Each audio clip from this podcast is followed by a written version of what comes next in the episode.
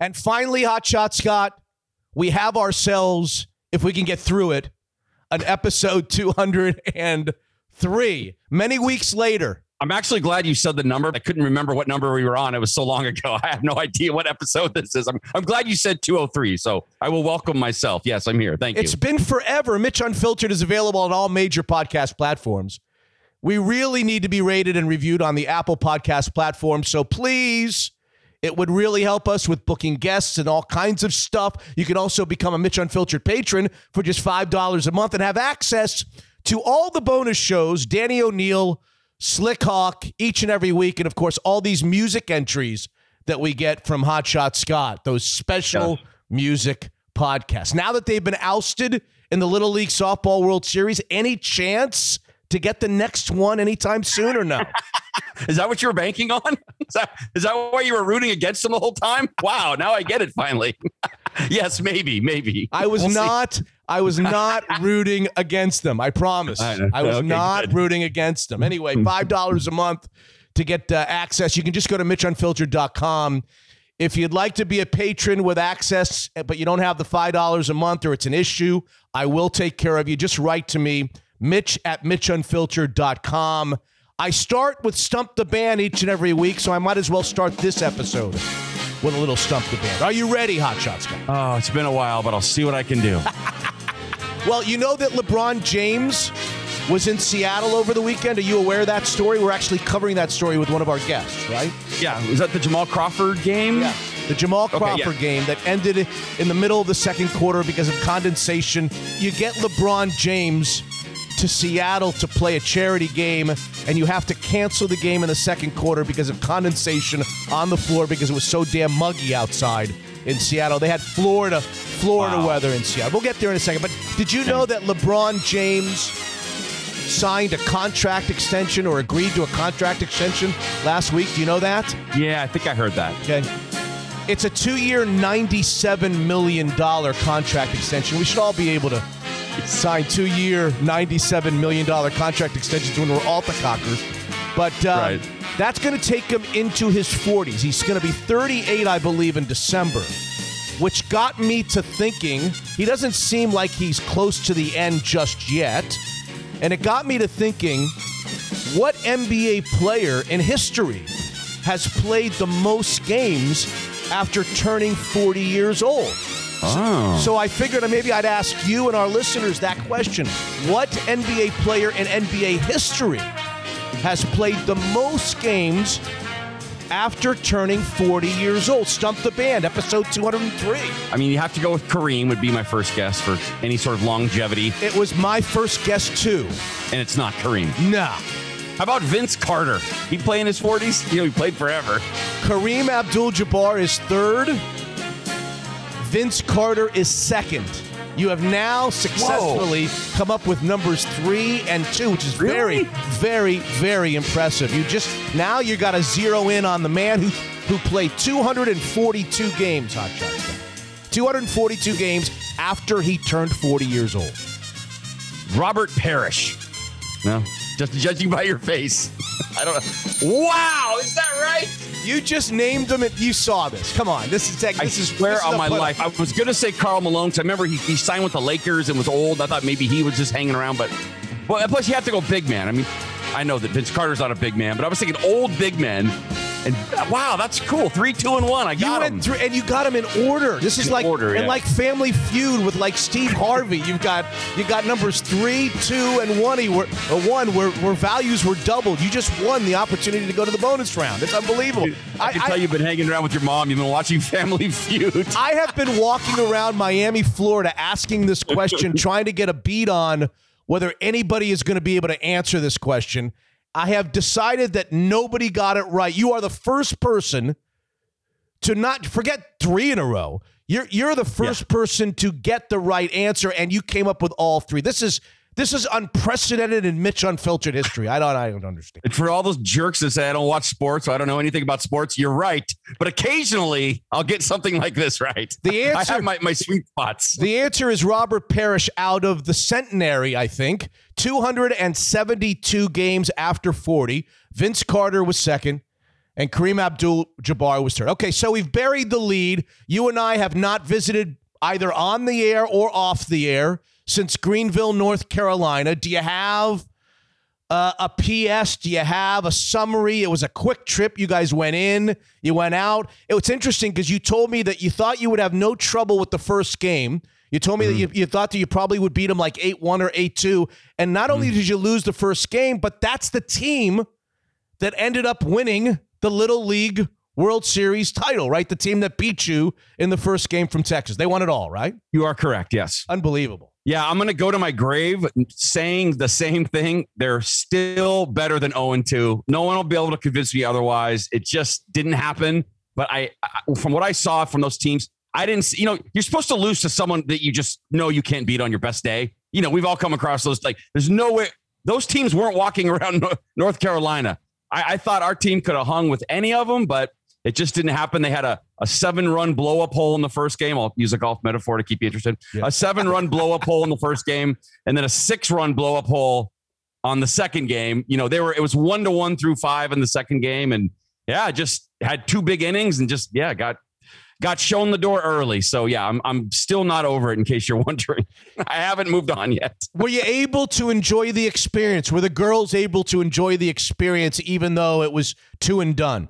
It's a good question. I mean, I think some of the more competitive ones are still kind of hurting from it. And, you know, it just it, it that's a long way to go for two games. You know, last year they had pool play, so everyone was guaranteed four games. But it just felt like a long way to go for for two games and for it to end like that, because again, a lot of the kids didn't think that those teams were way better than them too, but I'm sure down the road, they're all going to look back and say, God, that was so fun. It was an amazing time. And after we got eliminated, we went to something called Outer Banks. I don't know if your son yeah. watches that cockamamie show, but yeah, so we went to the Outer Banks. And so that was cool for Piper, and swam in the Atlantic Ocean for the first time in my life, because I'm a Pacific Northwest kid. So that was cool. But yeah, the overall, the whole thing was amazing. The, the, the mature adult thing to say is it's incredible what they accomplished, and they'll have memories for lifetime.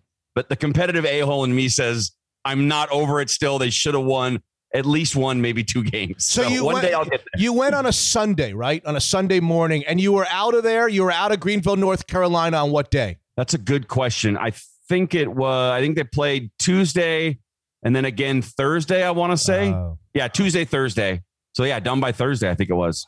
And then we're in uh, Outer Banks by Saturday, Friday. I, uh, I didn't know what day it was for like a month this summer. I just had no idea what day it was ever. It was just a big whirlwind. Well, I'm sorry that it ended so quickly. I will say, and I and I I'm wondering what the scuttlebutt has been, because I've been out of town the whole time as well. I still I still haven't been back since you guys went to Greenville, North Carolina. I know that I did a P show, a patron show with uh with an an irritated, a slightly irritated Slickhawk. Do you know that story? That Slickhawk no. was not happy with the announcers on E S P N Plus in the second game.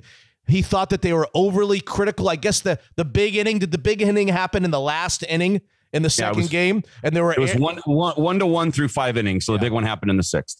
And you guys gave up a bunch of runs. There were some errors. Maybe Piper was involved in one. And according to Slickhawk, the announcers, maybe, maybe you, maybe I'm breaking this news to you. Maybe you haven't even heard this.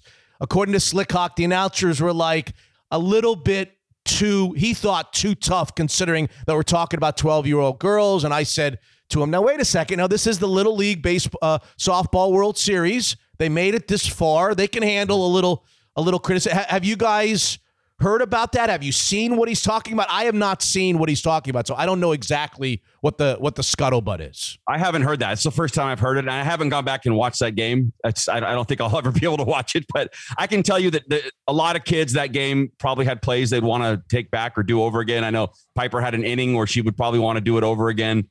So, yeah, it, it wasn't their best day, but I, I haven't heard that, anything about the announcers. And like you said, they're they're playing at a high level. You go into it knowing you're going to be on national T V. And, yeah, they are kids, but you should be able to take a little bit of criticism. Look, they all play year-round. That's what they do. They play softball year-round. They're all on club teams, and I think they could probably handle a little criticism. Okay.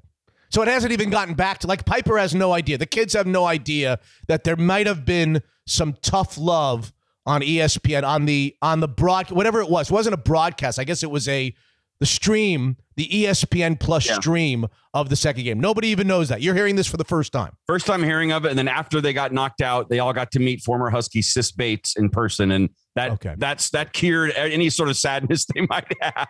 I assist Bates. I don't know if you know who she she played at U W. She's an assistant coach there now, but all over the country, kids love this this player. Like not just kids from Seattle. Like I, I know who knew. She walks around that place with a Sharpie, and it's like Michael Jordan walking around the Final Four. Like people won't leave this Sis Bates player alone. But anyway, they got to meet her, and then they're eating ice cream, and I think they've kind of found a way to, to just move on from it. And no, I haven't gone back and, and watched that, that last game. It's going to be a tough one. But as Piper's travel coach said to me, he texted me and said, you know, Piper's got a hit in the Little League World Series and you and I don't. So she'll always have that. She got it off that kid from Texas too. The one that won go. the whole goddamn thing. There you go. Took her, there you took go. Took her to right field. There right you go. There. Went oppo on her. Uh, episode two oh three and the guests. Uh, the Groz returns. Dave Grosby was on with us a couple of months ago when his career at seven ten E S P N ended. I thought it was time to visit with the Groz, not about his career, but about all the shit that's going on, some good and some not so good in the world of sports, especially in the Pacific Northwest. You got one team that was surging until the weekend, and the Oakland A's are like thirty games under five hundred, decided to beat them two out of three, and including beating Luis Castillo, which hurts. But but you've got one team that's kind of surging towards a wild card in Major League Baseball, and you've got another team that like nobody cares about, called the Seattle Seahawks. Nobody even realizes that they're down to their last preseason game this week in Dallas against the Cowboys and then the regular season. The Groz returns to Mitch Unfiltered nice. on this episode two oh three. We'll have the Seahawks no table. Maybe I shouldn't have done the Seahawks no table if no one really cares. I do care. There is one more preseason game. There are some decisions to be made. Is it possible the Seahawks are as bad as they looked on Thursday night at home against the Bears? I don't think it's possible. I've got my own views on that, which we'll talk about in segment one. So the Seahawks no table, Joe Pham and Brady Henderson. And then Kevin Pelton. You remember Kevin Pelton as an E S P N N B A writer. He lives in the Pacific Northwest. He grew up in the Pacific Northwest. Right. He was at the Jamal Crawford Pro-Am game with LeBron James and Jason Tatum and the big The big extravaganza that ended really unfortunately over the weekend. Yeah. He's also, uh, he also, I think he was also at the Storm game. They're in the in the midst of the playoffs, and and he's got some thoughts on the Seattle Sonics and the return of the N B A to Seattle and when that's going to actually happen. I'm gonna I'm gonna have him put his neck out and tell us when will the return of the N B A actually be a reality in the Pacific Northwest. So those are the guests on this episode two oh three. But again, before we start, thanks, thanks, thanks to our partners, our sponsors. With the N F L season now officially around the corner, so is the Beat the Boys, presented by Fireside Home Solutions, where you pick the football games against us on Unfiltered. Begin your search with John Waterstrat and Fireside because they're amazing, and they're such great partners of Mitch Unfiltered. Begin your search for a new fireplace at fireside home solutions dot com. The Kirkland office of Cross Country Mortgage. Interest rates have leveled off a little bit, even dropped a skosh. Let Jordan Flowers' cross-country team aid you in your purchase or refinance. Second homes, seven minutes is all you need with the lead man, Jordan Flowers. His personal phone number, four two five, eight nine zero, two nine five seven.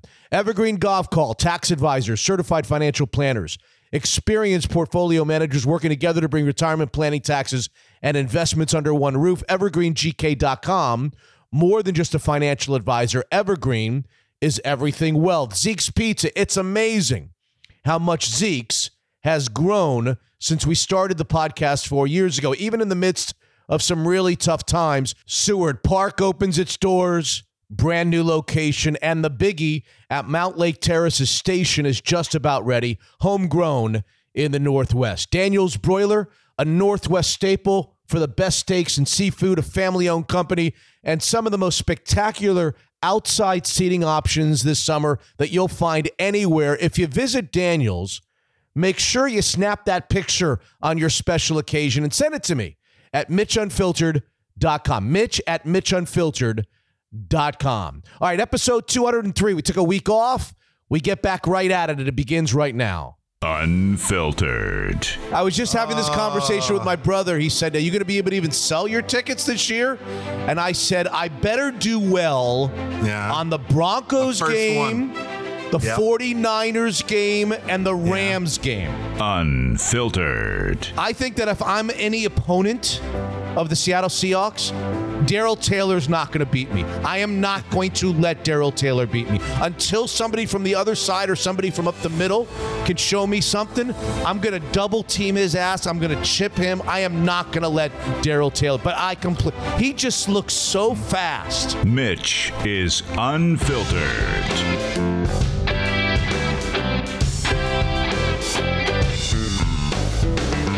Episode two hundred three, Hot Shot Scott. Mitch in Florida for the last day, and Hot Shot Scott back in Issaquah, Washington. I said it right, I think. Episode two oh three well, yeah. is now officially underway. Except for I'm in Snoqualmie, which is confusing because my daughter plays for Issaquah. But yes, you were very close. You know, when you brought up the whole condensation in the basketball game arena, and it be, I thought your Stump the Band question was going to be, did you know the only game in N B A history, I think, that was rained out was on January sixth, nineteen eighty-six at the Seattle Coliseum against the Phoenix Suns, and Hot Shot was there. How about that?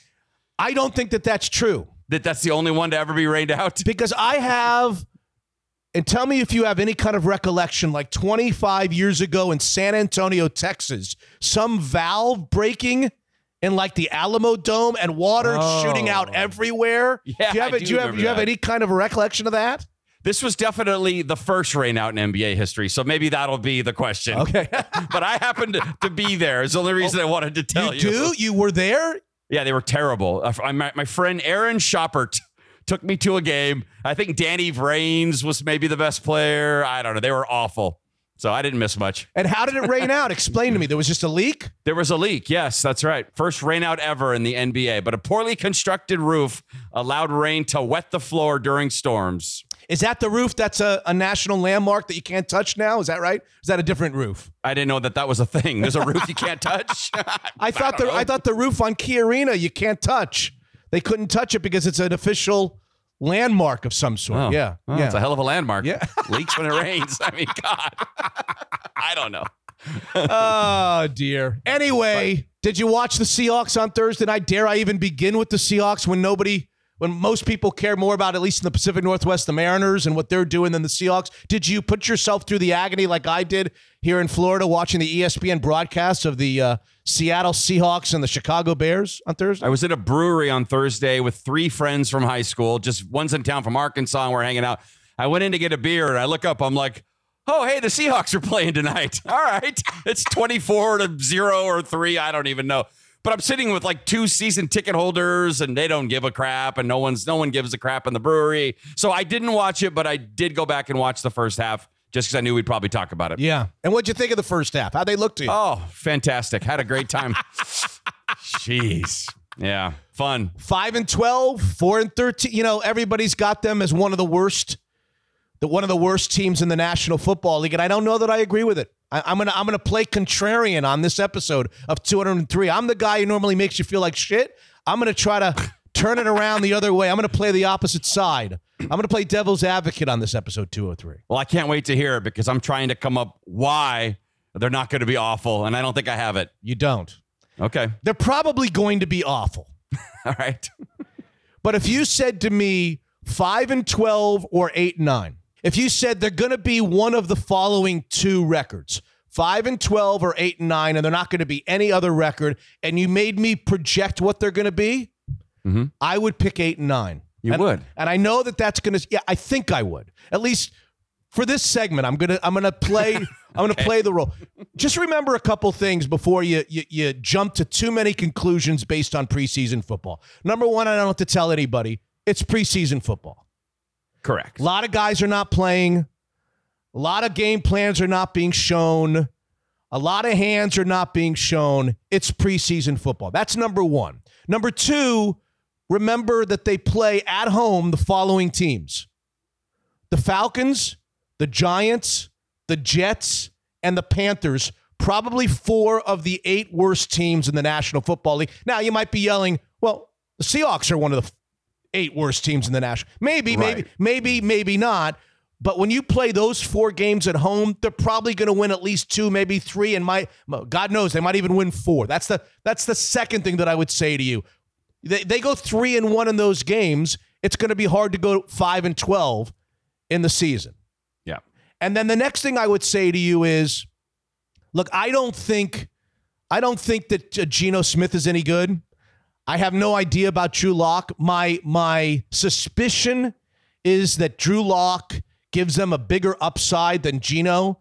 He can throw the ball down the field, maybe a little bit more explosiveness, but he's probably going to make more mistakes, which yeah. Pete Carroll doesn't want him to put the ball down. Maybe he'll hold the ball too long and get sacked more often. Maybe he'll fumble it. Maybe he'll throw it up for grabs more often. Geno's going to be kind of exactly what Pete wants, right? He's going to be the, the teacher's pet. He's going to be the guy who gets rid of it real quickly, dumps it off, plays it safe, doesn't take sacks, but they're not very explosive. So I don't know what you recall, but how many games did Geno Smith play substituting for Russell Wilson last year? Was it four? I think so.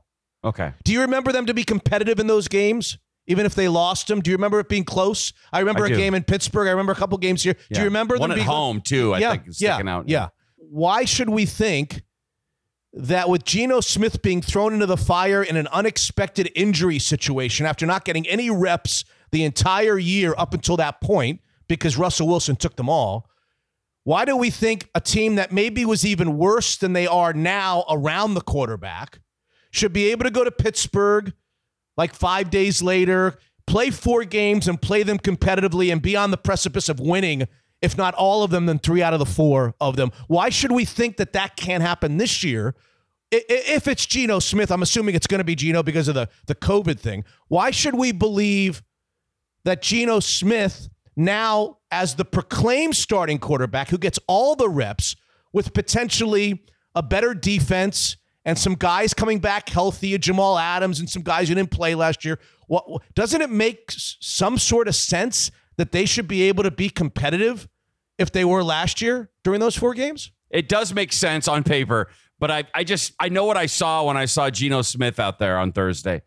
He's good enough to hit wide open guys. I don't know if he's good enough to hit guys that are barely open, which is something Russell Wilson and most great quarterbacks are good at.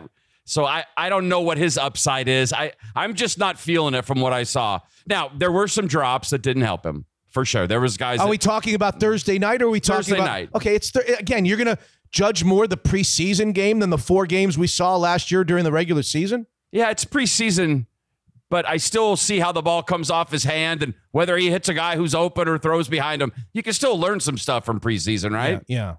I don't know. I, I I tend to think that the better body of work would be regular season football when they're actually trying to win football games. And and by the way, on Thursday night, his top two receivers played three plays. Wouldn't yeah. it be nice to have them?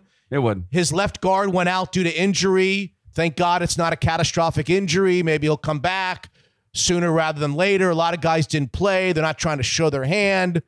I, I don't know. I, I look at this team, and look, I'm not sitting here saying, oh, the Seahawks are going to be better than everybody thinks. I guess I kind of am. I'm not saying that I think they're going to be a playoff team or they're going to go to the yeah. Super Bowl. I'm just saying a couple things. I'm saying they've got a shit schedule at home outside of the division. Obviously, the division games are tough.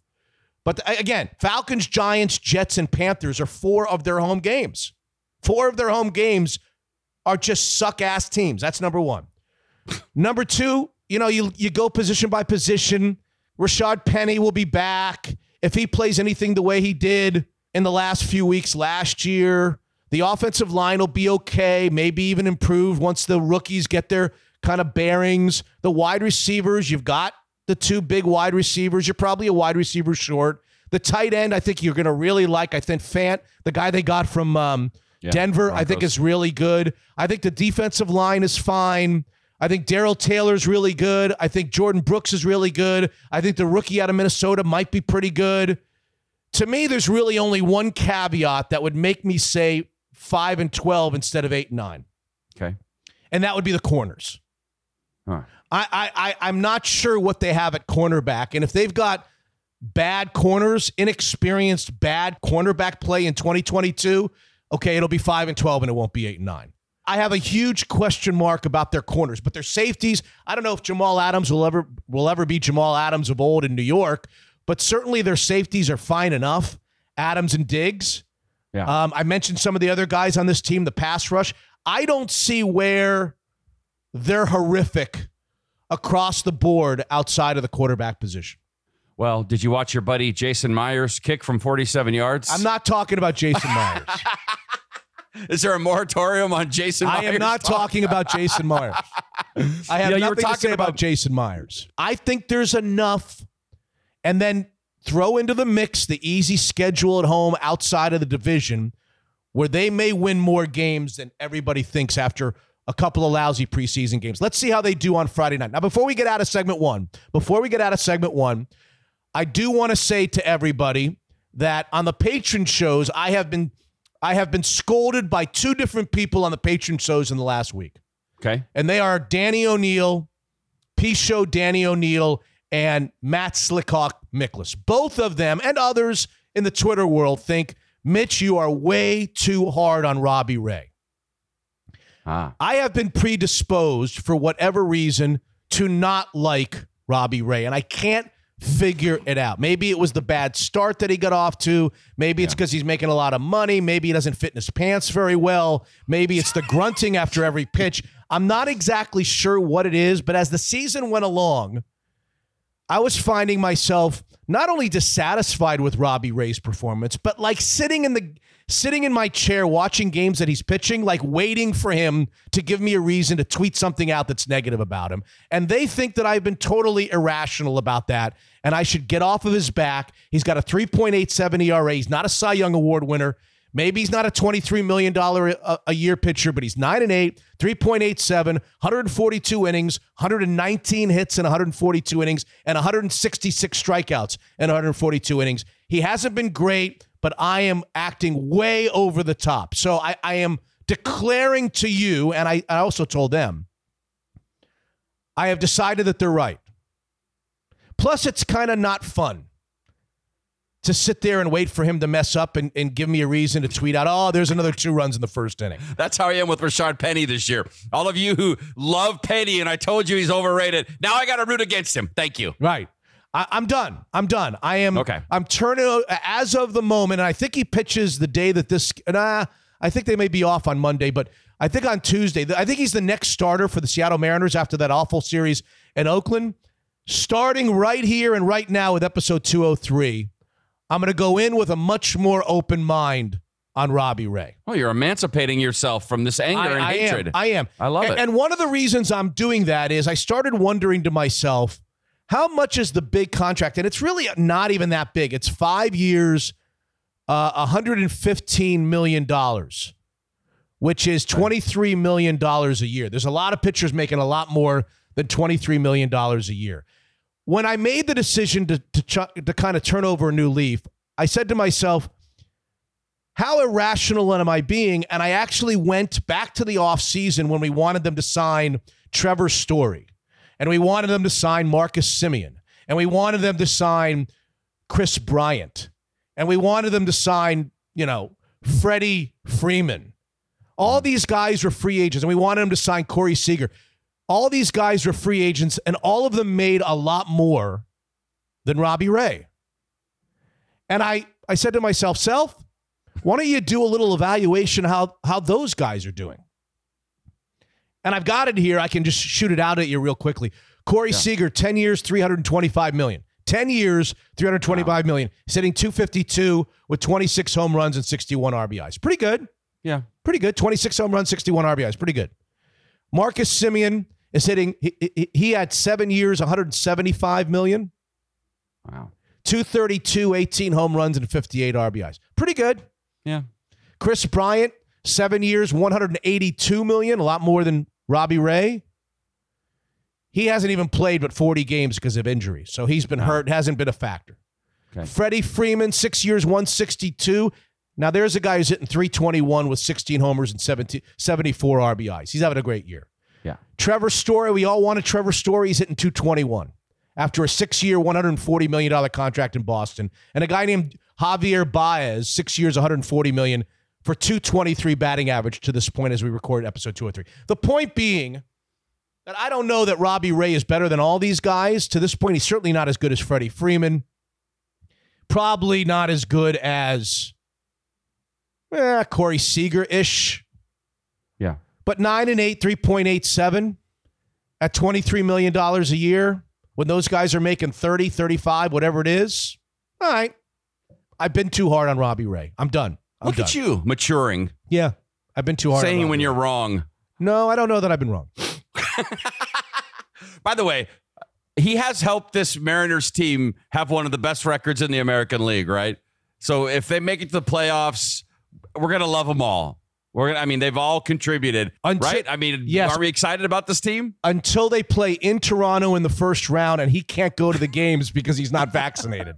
That's right. Then I oh, reserve God. the right to change my mind about twenty-three million dollars a year, Robbie Fair Ray. enough. But as of today, I think I'm going to lighten up, Francis. Who, who said that? Somebody in Stripes? Are they oh, yeah, it was Stripes. Yeah. Sergeant Polka? Uh, Sergeant, yeah, something like that. Yeah.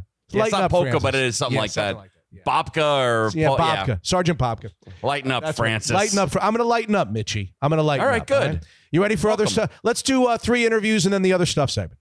Boy, it's been a tough few months for our four oh one k plans, hasn't it? Here's Katie Versio of Evergreen Golf Call. Katie, give us some good news, will you? There's not a lot of great news in the market to report, except if you're a buyer. It's a good time to be buying and to have cash. It's also a good time to go three for three. I feel it.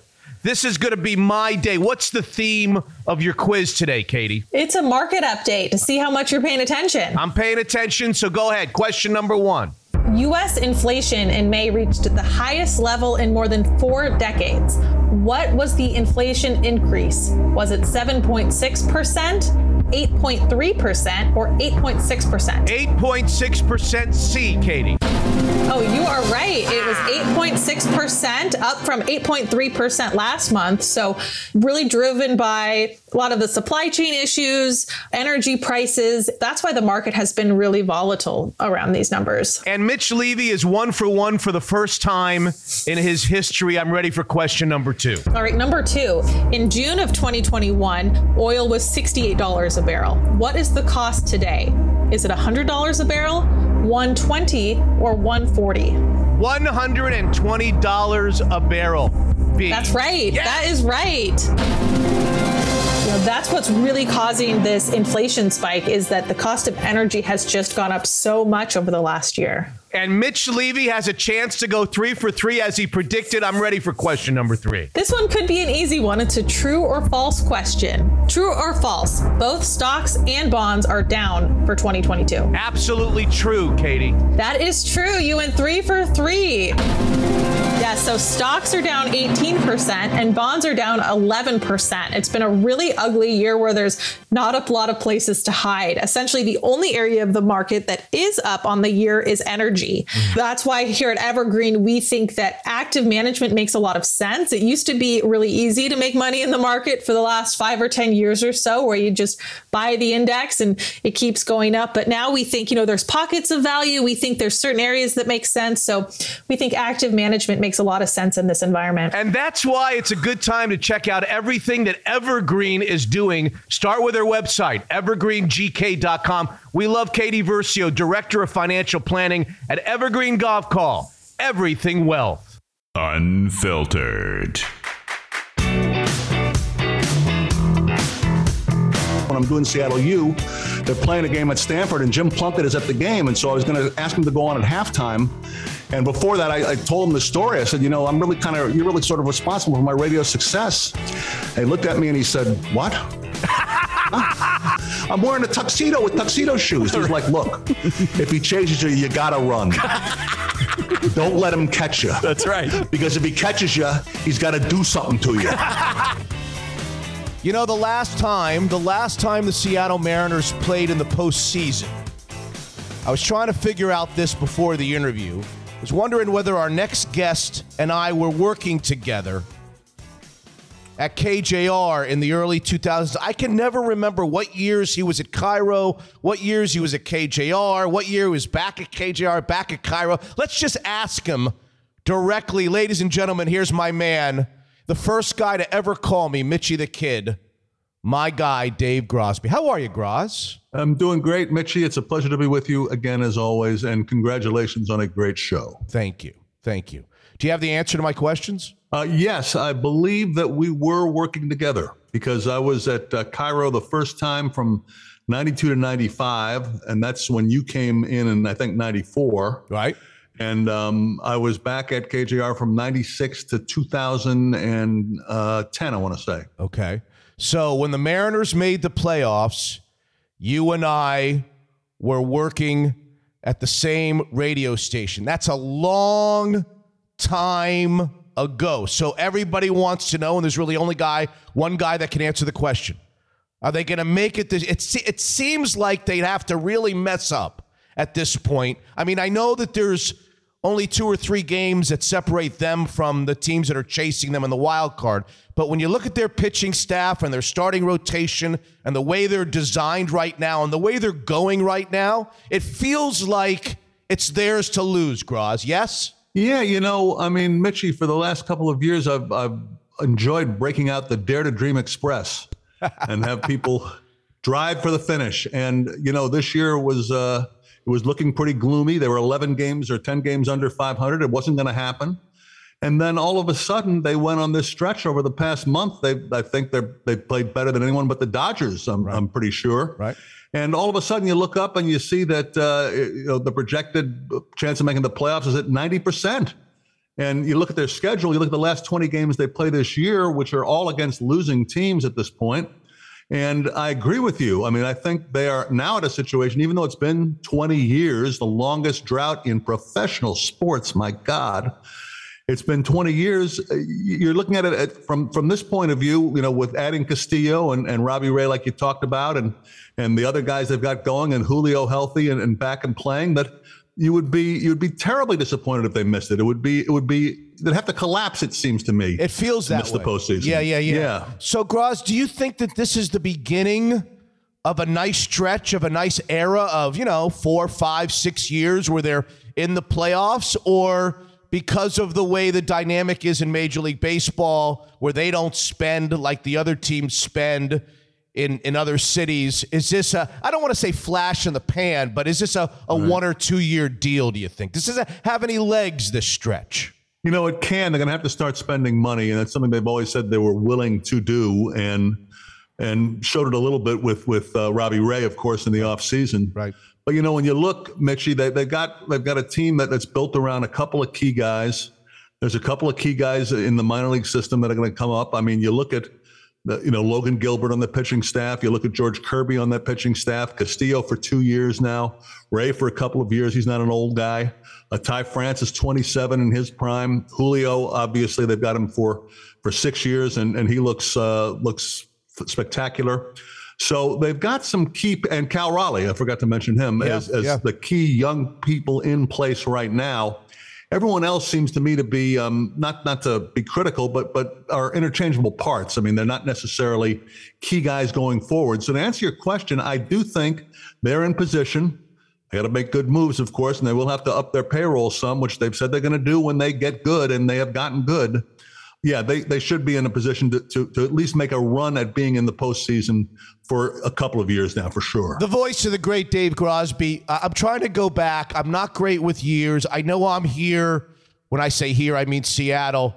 Something like twenty-five, twenty-six years. I think you're here thirty to thirty-five years. Where was Junior when you first came to town? And the reason I ask you that, Graz, is I'd like for you to reflect upon your memories of Junior as a young guy. He may not he may not have been a rookie when you were here, when you started, but reflect upon him versus Julio. They both play with that incredible smile, and and and it's just fun to watch them play. I see a lot of differences also between them. Julio seems to be very receptive to people coming to him, to media coming to him. He likes the microphone. He likes the cameras. He likes he likes everything about it. He's just having a great time. You know, Junior stopped at being approachable. Wasn't very approachable, but seemed to be have a have a fun time playing the game. How do you compare and contrast the two guys? Certainly, uh, your last point, uh, Julio is much more approachable at this point. And, and Griffey was, uh, when I got here, was in his third year, was same age, twenty-one. Was in his third year, and I think already was a little guarded. And I think he was a little guarded, you know, based on his his family experience, his experience with his dad. So uh, he, he still had the great smile and, and seemed approachable and, and played with the kind of joy uh, that that we we're, we were associating with Julio. But yeah. he, he wasn't as approachable, I don't think. Um, in terms of playing, you know, it's uh, he was same age, but in his third year, so he was a little bit more of an accomplished player. And that's the thing about Julio. You know, you got one of the guys you can compare him to also, which is Alex, who we who we saw come up. And Alex Rodriguez, you know, in his first full year was was an M V P player, basically. But he had had two years before that to dip his toe in the water, so to speak. A yeah. junior, you know, played a full one fifty-five game season just about his second year. And uh, really kind of gave you an idea of who he was. You, you knew who he was, you know, being the first round pick overall and some of the things he had shown. But Julio is, is the pure rookie, you know, is the, this is his first time in the big leagues and is looking at a potential. I mean, he'd have to get hot and it wouldn't be shocking if he did.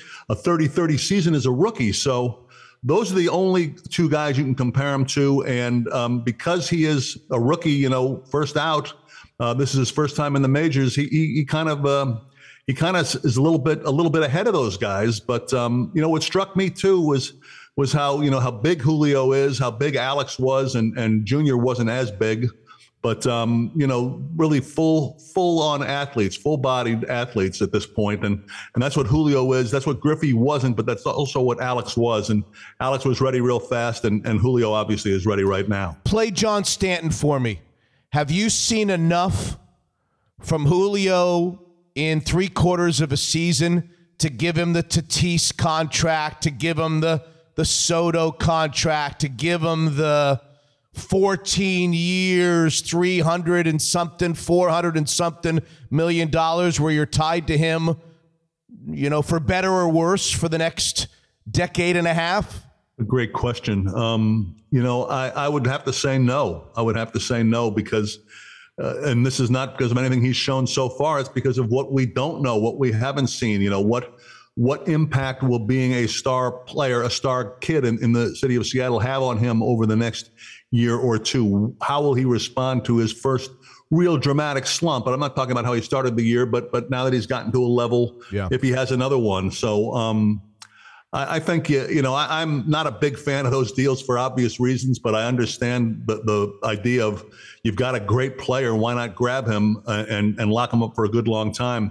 If I were John Stanton, I'd be waiting for another year. But after another year, if I still saw everything going in the right direction, I would very seriously consider it. You know, I would think that this this would be this. In other words, he's the kind of player that you have to think about making a deal like that with. When was the last time that you and I would chat in August of a calendar year, late August of a calendar year, three weeks before the N F L's opening day in Seattle, and we've spent the first twelve minutes discussing the Seattle Mariners? I, I can't imagine. I saw your tweet. It was beautiful. It was just short and to the point. Uh, I know it's the postseason, but they look terrible. Something like that.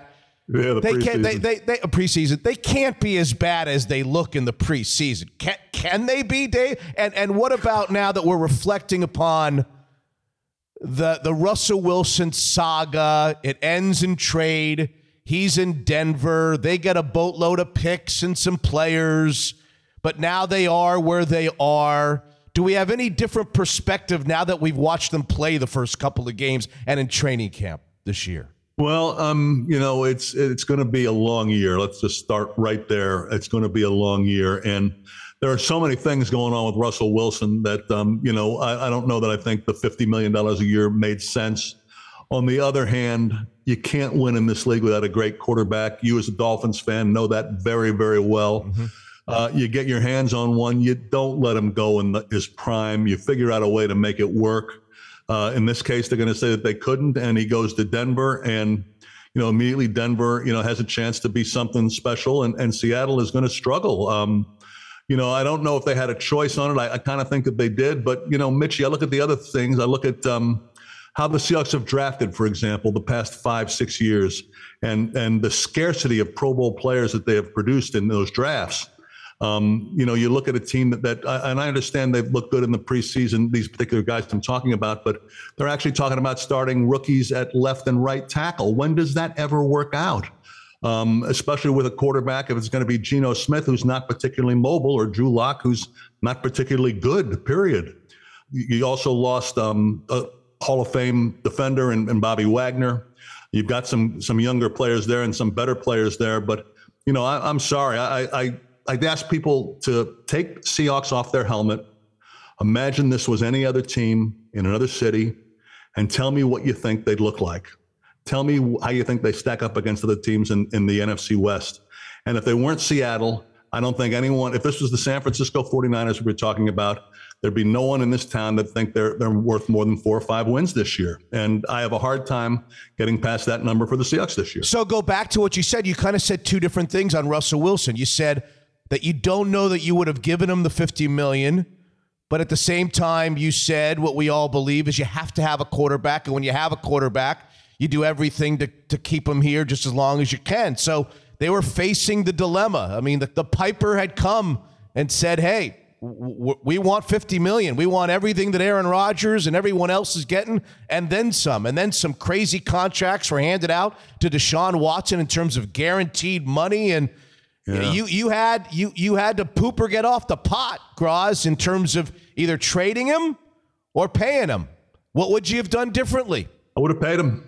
I mean, I, I would have paid him when, you, when but the, you wouldn't when have the, liked when the bill him. came due. You wouldn't have liked. Wouldn't have liked him. it at all. Wouldn't have liked it at all. I mean, I, I, it really was a difficult choice for them. I can understand that, but I, I just think in this league, you're not going to win without the quarterback. You're just not gonna. So, you know, we'll see. I mean, that they'll have a good draft pick next year. I mean, they'll have an extremely good one to get a quarterback. Mm-hmm. Uh, you know, I don't know about what the future is going to be. You know, you've got a, a, a same owner, but a different owner. You know what I mean, Mitchie? Yeah. I mean, you know, she may have a different feeling after the Seahawks have lost two straight seasons. They'll be eligible for Hard Knocks for the first time ever. so, um, which will be, which will be strange, but you've yeah. got a coach, you know, in his, you know, his seventies. I understand how young at heart Pete Carroll is, but you know, I, I, I'm very curious to see, you know, how it actually plays out for them. But I just, I, I have a hard time getting past, and I understand what you're talking about, me kind of waffling on a little bit. I would have, at the end of the day, paid him and figured that I got a better shot of winning with Russell Wilson than with trying to find another franchise quarterback, because there are many franchises out there that don't find other franchise quarterbacks. I, I am with you to an extent. And what, what gives me reason for pause on the Russell Wilson contract is the differences between him and Tom Brady, the differences between him and Aaron Rodgers late in their careers. I have seen Russell Wilson not use his legs as much. I have seen the escapability diminish a little by little by little. And I, I can't help but wonder what kind of a quarterback. He is not He is not your typical stand in the pocket, look over the offensive line, deliver the ball over the middle, sometimes short, get the ball out fast so I don't get hit. He's not that guy. And I just, I don't know. I, I guess I would have had the same trouble as you would giving him the fifty million, because when I close my eyes and visualize what he will be in two years, let's say, from now, I don't know that he is the the quarterback and the jewel that you have to have in Seattle to go to a, to go to a Super Bowl. So I would have been conflicted from that regard. Yeah. And I mean, I look at the other side of it. I mean, he had this injury last year that, I mean, would have probably sidelined any other quarterback for the year. And he comes back from it. And um, he, he's, you know, a guy who has been great teammate, great guy in the, in the great citizen, um, healthy, as we talked about, except for that one injury. And look, I think, you know, you had the feeling with, with Russell Wilson, and I don't know if this would have necessarily changed, Mitchie, if he lost some of his mobility. I still think, you know, you go to the fourth quarter of a game and you felt like you have a shot with him. Yeah. And I don't know that that would have gone away. And I think that is, that is going to be the quality that is going to be the most missed, because that's one you take for granted. You really take for granted. I wonder to myself all the time, I don't know that anybody knows the answer to this except for Pete and John, whether secretly behind closed doors, they've got a pretty decent idea and plan as to who will be the starting quarterback to start the twenty twenty-three season. Whether it's a, a free agent that they know's coming due, whether there's a trade around the corner for a guy under contract, whether it's a college guy that they know they love dearly, uh, whether it's the kid from Alabama. I'm just bringing things up. I don't know. But, right. but it almost feels like they're just sitting back knowing, all right, we're going to build around the quarterback position. We're better than what everybody thinks in the other spots defensively, some of our young guys, and we've got our our pens. We have circled a name. We've got a name in, in the interior of this office that we think we're going to have at quarterback next year. You think that's a possibility? Better be. It better be, because um, I, I, it, to me, it's it's got to be a rookie. It's got to be someone who, who they believe that they can develop. And, you know, Russell Wilson, of course, famously was a third round draft pick. But, yeah. you know, they gave Matt Flynn the big contract that year, Mitch. It was Tavares Jackson before that. Charlie Whitehurst is quarterback the game with Pete Carroll at quarterback, as coach, excuse me. So they've gotten the quarterback decision right one time. And it was an important one, but they've gotten it right one time. So, you know, I, I, I, I've got to believe that it's one of the kids coming out next year that they have a real, real belief in. But, um, you know, again, that's flipping a coin. I mean, you, you never really can tell with, with, with young players until they get into the league. You think that John and Pete both deserve to be here at this point in their careers? They have you? absolutely earned the right to to try this. Okay. But I do, like I said, like I said to you beforehand, when I look back at the guys they've drafted yeah. over the past five, six seasons, it is not a very impressive. I mean, the, the, the only real, pro, not even perennial Pro Bowler, but guy's been in the Pro Bowl a couple of times is, is the punter, is Michael Dixon. I mean, you know, there just haven't been a lot of those guys that that they that they've drafted, and it's been a long time now. But that having been said, you're talking about a decade of excellence here. So absolutely, they they deserve the chance to to see if they can reboot it. But I don't know how many years you get with that chance. I think there's a lot of people in our audience, Groz, that would like to know what's going on with Dave Grosby these days. You sound, you sound terrific. You sound like you did in nineteen ninety-four when I came to town in December of nineteen ninety-four when I first heard your voice for the first time. You sound sharp as a tack. What's going on in your life? I know you've fought a little illness and a little uh, medical, physical issues, but you sound great. What's going on in your world these days, Groz? Well, thanks, Mitchie, for that. Um, you know, I'm actually, I'm doing a, I'm, I'm trying to do a, a, I guess I'd call it a podcast, not, not quite what you're doing, more like a, a little, well, I'll just tell you, I, you know, like you, I've made a real good friend with a, with a longtime Seattle athlete. And that's, in, in my case, it's Bill North, uh, who's been a friend of mine literally since the day I got here for thirty years now. And I started talking to him about, you know, why don't we, why don't we do a, why don't we experiment doing a podcast, but maybe it'll be more like uh, it would be like an autobiography would be. Instead of writing a book, we'll, we'll do it in, in words. And, you know, we'll talk about, you know, Bill had a fascinating past here. It was um, uh, part of the Black Student Union uh, movement in, in the sixties. His first minor league, one of his first minor league coaches was Buck O'Neill uh, with the Chicago Cubs. Uh, you know, he was on the A's teams with, you know, got into a fight with Reggie Jackson and in, in, in, in, on the field Legendary, once, uh, yep. played, yeah. played with the Dodgers, and Dusty Baker is one of his good friends. So, Uh, we're kind of we're kind of noodling around doing doing a podcast thing there, Good. and um, that, that's been that's been fun. It's been fun to experiment with that. But well, like you said, you know, I've, I've had some health setbacks, and I'm still I'm still dealing with those. They're still they're still holding me back some. But um, the thing with Bill has been fun, and uh, I'm hoping to I'm hoping to come up with some with, with, with more details on that in, in the months to come. And you're also working closely with the Parkinson's group. Am indeed, am indeed. In fact, um, uh, we've got uh, our big fundraisers coming up October the first, uh, which is the Optimism Walk. You know, I was diagnosed with Parkinson's about four years ago, and and um, I do whatever I can do for those guys. I host some other uh, things for them, uh, shows for them with, with doctors and whatnot. And then the Optimism Walk is coming up on October the first. And, and you know, we ask people to uh, either walk with us or, or donate some money to to uh, Team Groz is what I've got going. And uh, I'm hoping that that uh, some of your listeners will be kind enough to do that. Uh, you know, Parkinson's is is just that you've got firsthand experience with it, Mitch. I know so many people, too many people now, have firsthand experience with it now, and it, it's something we need to try and get a handle on, and, and uh, they're doing their best to, to do that. Where should I direct people to go? Um, you know, the easiest thing to do, and it's it's it's a complicated read, but it's A D P A Parkinson's. You know, if you go to Parkinson's, A D P A Parkinson's uh, dot com or yes. dot org, yes. and just go to the Northwest, okay, and you type in Team Groz, my my thing will come up, and and uh, you can donate to uh, to. to my team and, and maybe walk with us on October the first. Just so you know, the voice of, of Dave Grosby, he t- he will tell you that he won the prediction show every single year. Whether Never we beaten. go Whether we go back, undefeated. Whether we go back and we can uh, verify that is another story altogether. So I'll end with this. Borrow a page out of my own prediction show from years gone by. The Seattle Mariners will make the playoffs, yes? Yes. Can they go deep into the playoffs with the uh, Houston Astros real close by? I don't think they can get past the Astros, no. But I do think they're capable of winning in the first round. They they get their pitching staff lined up right. They've got three excellent starters. Uh, there is a chance for them to get to the second round. And look, I think that if they get to the postseason, that is a successful season. Ladies and gentlemen, my friend Dave Grosby for the last thirty years. Thank you, Dave. Thanks, Gros. Really Richie, appreciate it. Great to see you again. Thank you, Mitch. Thanks very much. Great to be on with you. Hey, look who's back with us. I'll be damned if it's not Traveling Dan Black, president of Zeke's Pizza. Hard to get him pinned down on Mitch Unfiltered. Where you been this summer, Dan? All right, Traveling Dan Black must be like my seventh nickname from you, so we'll go with it.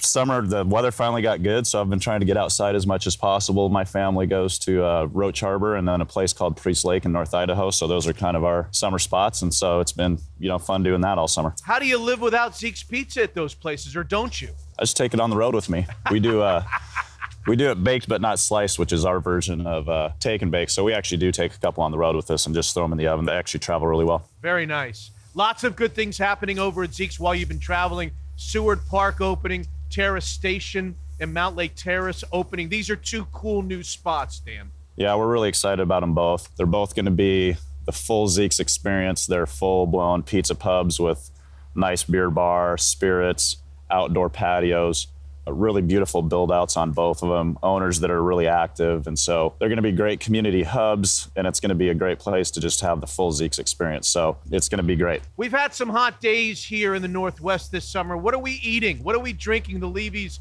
and the Blacks at Zeke's this summer, Dan? I don't know what the Levies are eating. You'll have to tell me, but we've been doing, I think I mentioned we have a, a great collab beer going with Fremont Brewing called Z-Side Frozen I P A. It's a fresh hop tasting beer, but you can get it in summer, which is unusual. And so we've been drinking that. I've been throwing crowlers of that in my cooler.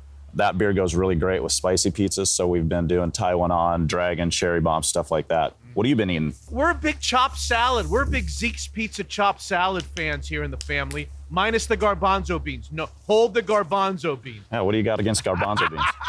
Uh, a lot. Okay, no, yeah, no, we we we keep track of people like you. We'll just know we uh, chop without garbanzo beans. That's the Mitch Levy now. Yeah, so. The Mitch Levy. Zeke's Pizza, great supporters of Mitch Unfiltered. Lots of incredible things happening over there. Zeke's Pizza, homegrown in the Northwest. Unfiltered. There's some really obvious things in just trying to win a football game that, uh, you know, the penalties and, and the special teams gimmes, you know, the one hundred yards and returns or something like that, setting up scores and all. The, the, you know, it's really hard to win when, when you play like that. It's hard enough anyway. Trouble shot! A big play from the Seahawks offense. And D J Dallas is tackled nicely. Angelo Blackson's second play. He's made it. Instantly, the Seahawks are screaming for medical attention. Damian Lewis is the left guard down for the Seahawks.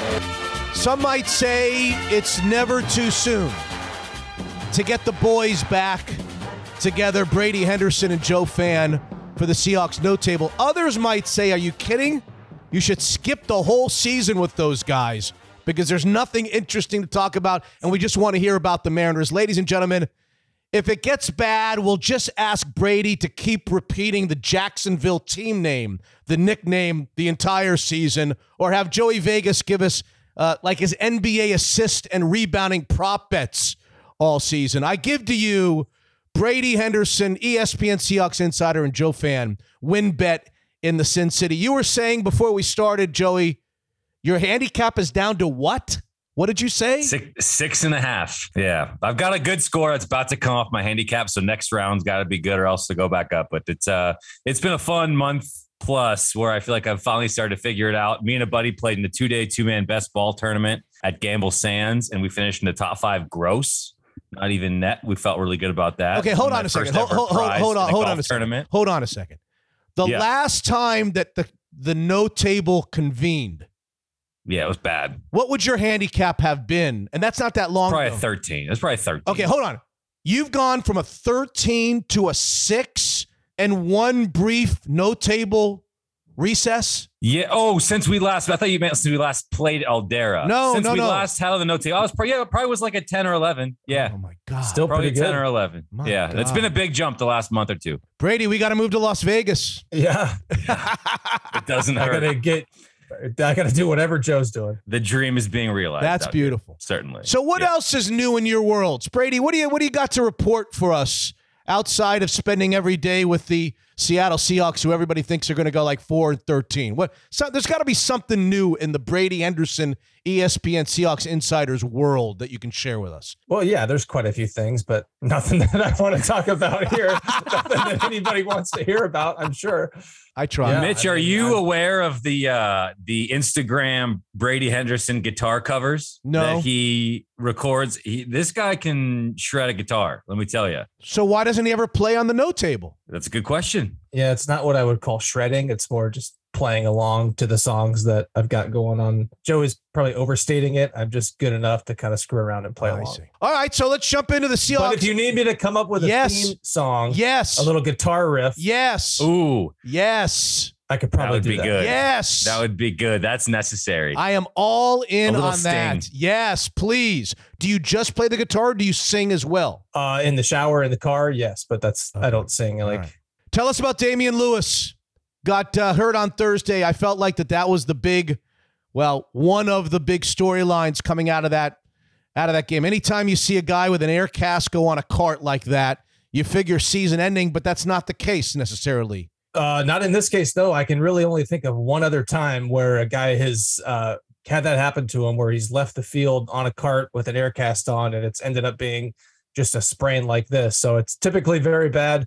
Uh, but they dodged a big bullet there. According to Pete Carroll, it's only a, I guess you call it a lateral ankle sprain, which is different than like the, the high ankle sprain. So the, the the one that Damian Lewis has doesn't come with nearly the recovery time that a high ankle sprain would. Uh, he's not going to be back anytime soon, but it doesn't sound like it's going to be a long absence. No torn ligaments. So sounds like maybe has a chance to be back by week one. And if not, he shouldn't be out too much longer. And, you know, they're fortunate to have Phil Haynes, who was, from the sounds of it, pushing Gabe Jackson on the right side. And I think if Gabe Jackson didn't have a guaranteed salary for this season, then, you know, they might have moved on and given Phil Haynes that job. That's how highly they think of him. So not ideal, but not the worst case scenario to, to have a, a guy like that to step in. Who's ahead, Curran or Lucas? Abe Lucas. I feel pretty confident about that. Um, you know, the word from Pete Carroll on Sunday when we were out at practice was, you know, they have taken kind of a shift now, getting ready for this last preseason game where, you know, they're working their starters now and the starters are the focus. And well, Abe Lucas was working with the number one team at right tackle. He's just stood out to me, at least to my untrained eye. You see him making a pancake block uh, in both preseason games. And he's just been good aside from that. I, I had an eye on him Sunday during the one-on-one pass rush drill. He was their best uh, pass blocker in the, you know, ten or so minutes that I, I saw watching that drill. Um, and that's just kind of been the case throughout. I, I don't think Curran has been bad. I think just think Abe Lucas has been better. So mm. um, you're going to be looking at, from the sounds of it, looking at two starting offensive tackles in week one. Have I told you my stat, by the way? Are you going to do it again? You're not going to no, do it again. I'm... You're not going to do it again. Joe, listen, uh, Brady and I have spoken on previous episodes. I, I want to get your thoughts on the way Pete Carroll seems to have handled this quarterback con- competition, if you want to call it that. It seemed very contrived, I guess is the only word that I can come up with, pre-orchestrated, that he was going to stay with Geno, Geno, Geno, Geno, Geno, Geno, and then he was going to allow Drew Lock to come in there and maybe win the job at the end. And now everything is kind of blown up in their faces because of COVID. I don't even know. Maybe Brady will tell us here in a second whether he thinks that, that, that Drew Lock will even be able to play in the last preseason game against the uh, the Cowboys on, on Friday night. How do you feel like, Joe, they've gone about their business at the quarterback position? Yeah, I won't claim to be anywhere near the expert that Brady is, watching it every day, but just watching it from afar and following it from afar and reading all the tweets of week in, week out, it's Geno, Geno, Geno, Geno with the ones, Geno with the ones, Geno with the ones. Oh, Drew Lock got two or three snaps with the ones. Other than that, it was Geno. And then the script flips to where it was like, wasn't it last Monday, Brady, when it was the first time that Drew Lock came out with the ones to open practice. Last and it was Tuesday, supposed to yeah. be last Tuesday, two days before the second preseason game, a truncated preseason now with only three games. It, I think contrived is the right word, Mitch, because it seemed bizarre that if it's truly a competition, how are you not going to get Drew Lock in the mix there from the jump? To me, it felt like spending too much time worrying about what the veterans in the locker room who respect Geno feel about it, and making sure that Geno, a guy who's been there, a guy who's respected in the building, felt like he was the guy coming into camp and it was his job to lose. And they wanted to do right by him and the vets in the locker room who have, uh, you know, have the the respect and admiration for Geno Smith as a teammate from the last couple of years. I don't know. It doesn't make any sense to me whether it ends up being Drew Lock or Geno, who knows? But if it is a true competition, the way they've handled it to me doesn't make any sense other than just the like silly coach speak of like, well, Drew's got to earn those first team reps. He's new to the system. He's new to the...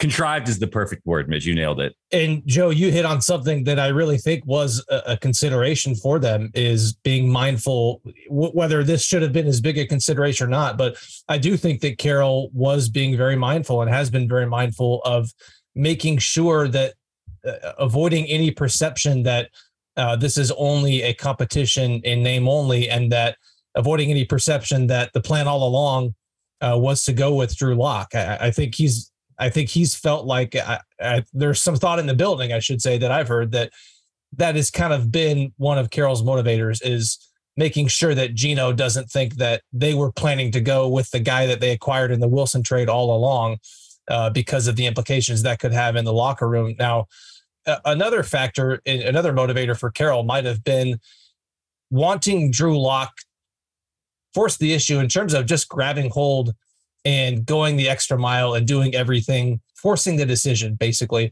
I just wonder if maybe they feel like things have kind of come a little bit too easily athletically for him in the past, and that they really wanted to kind of test him in that regard. That's just a theory of mine. I don't know that for a fact. I just kind of wonder that. You know, the alternative would have been splitting those guys, giving them equal amount of first team reps for the start of training camp and having them, you know, one guy gets one day, or, you know, whatever, just splitting them every day. And that certainly would have avoided the predicament that they found themselves in when the plan, as we learned last week, was to give was to start giving Drew Lock uh, those first team reps last Tuesday, as they did before he got COVID. And so the plan that they had obviously has backfired now that, um, you know, if if one of those guys, if Lock had gotten sick and he had already gotten a bunch of those first team reps, then you would have had a much more evaluation on him, and you would have had a much easier time making that decision based on what you know now. Now, I think it pushes the timeline back. I, I kind of think that they would have preferred to have this decided with Friday's preseason game being the last bit of evaluation. Now, they don't have to do that now, because remember, there's only pre there's only three preseason games. So they have an extra week, uh, more than what they used to, uh, which means an extra week of practice to get that evaluation. And those are, as Carroll said on Sunday, those are full weeks of practice. It's not like a quick turnaround from a short week. Like, they've got more time to make that decision, but I still think ideally they would have made it. Is there any um, way that Drew Lock can win this job? Reasonably speaking, at this point, is there any way that Drew Lock can be the starting quarterback against his former teammates on that Monday night opener? Yes or no? Yes, I think so. I, really? I think he's okay. got to. Yeah, he's, I think he's got to have a really good game, and I think it's going to take Geno struggling as well. He, he may not um, even be well enough to play in the game. I heard he was really sick. How do we even know that he can play in the game against he, Dallas? Yeah, he was really sick, and and it took him a, and it took him a few days after his positive test, from the sounds of it, to get right. But according to Pete Carroll on Sunday, and according to what I saw when I was out there watching him, he looked fine to me. Uh, he okay. sounded fine based on what Carroll said about him. So maybe there's a little bit of you're ramping back up, but I don't think it's going to be enough to really affect him. I think if he has a really good game, Geno struggles, and then maybe they take it another week and he continues to outplay Geno, then I think he's the starter, because I think that he was gaining ground and was making really good progress before he went out with COVID. Joe, all of this, maybe this is oversimplification. From where I sit, not knowing much about Drew Lock, only knowing what I've seen in Denver the last couple of years, the little I've seen, this pretty much comes down to the following.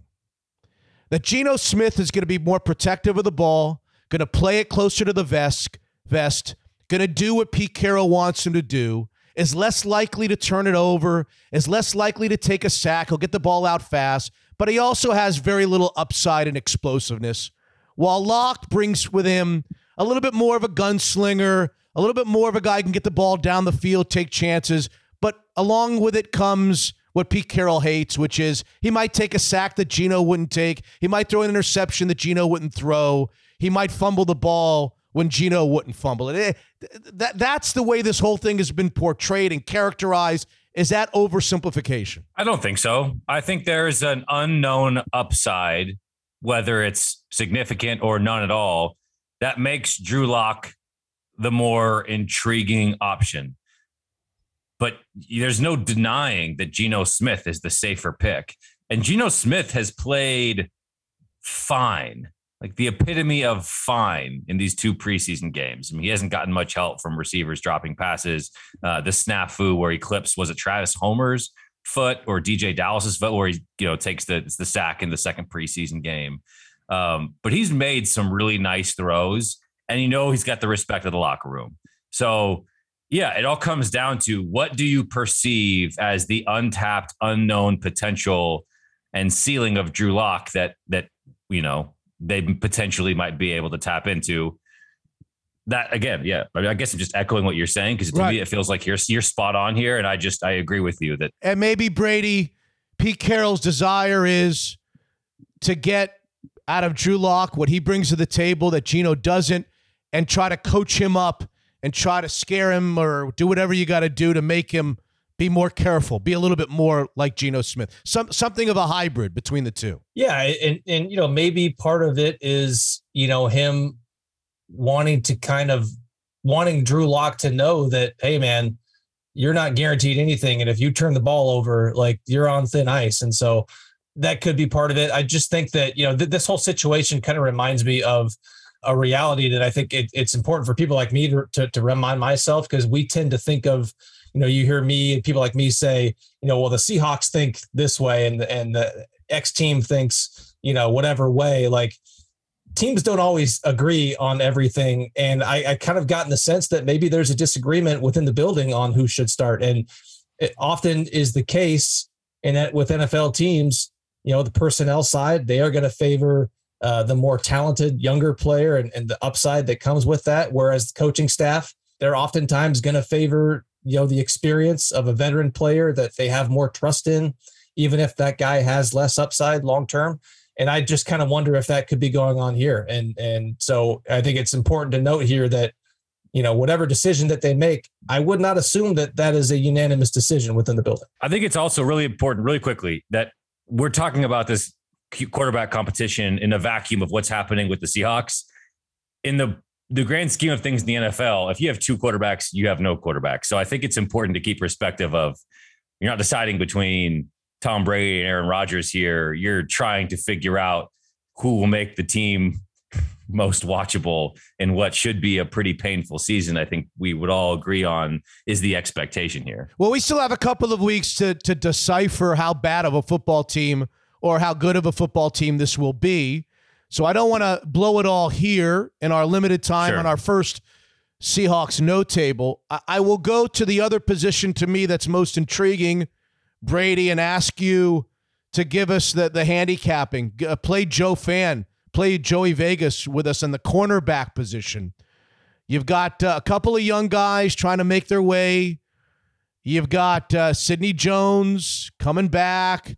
I'm assuming at some point Trey Brown will be back. I don't know. He seemed to be okay uh, in his performance, the little that we saw a year ago. As we uh, tippy-toe our way to opening night, Monday night against the Broncos, where is the corner cornerback position? You're going to see Sidney Jones start. I think that has that's the one lock that we can say right now. And then I'm starting to think that it's going to be Tariq Woolen. Now, um, that's what I say now, you know, with three weeks to go. And I think if Artie Burns is healthy, uh, then he's out there. So I guess I should revise that because I, I do have to remind myself that there is an extra week there. And so Artie Burns has got some time to get healthy. If he's back from the, the groin injury, I believe it is, then I think he's the guy because he was looking good enough, I think. But you think Woolen, Woolen has surpassed Kobe Bryant. All I heard was Kobe Bryant this, Kobe Bryant that, going back into the offseason, and now I'm hearing Woolen this, Woolen that. What happened to the Kobe Bryant story? Well, what happened was Kobe Bryant uh, had been working on the left side behind Sidney Jones. So he was playing a lot with the first team when Sidney Jones was out with a concussion, and they kept Wolin on the right side with the number two. So Wolin took over with the starters when Artie Burns went down, and Jones has gotten back with the ones. They have now started working Kobe Bryant uh, in nickel. Um, and I think he's got a more of a chance to play there now that Ugo Amadi is gone. Uh, Marquise Blair has not had a good camp. I don't think he's missed a ton of tackles in the preseason games. Also had a, a penalty against Chicago. Just has really not looked all that good to me.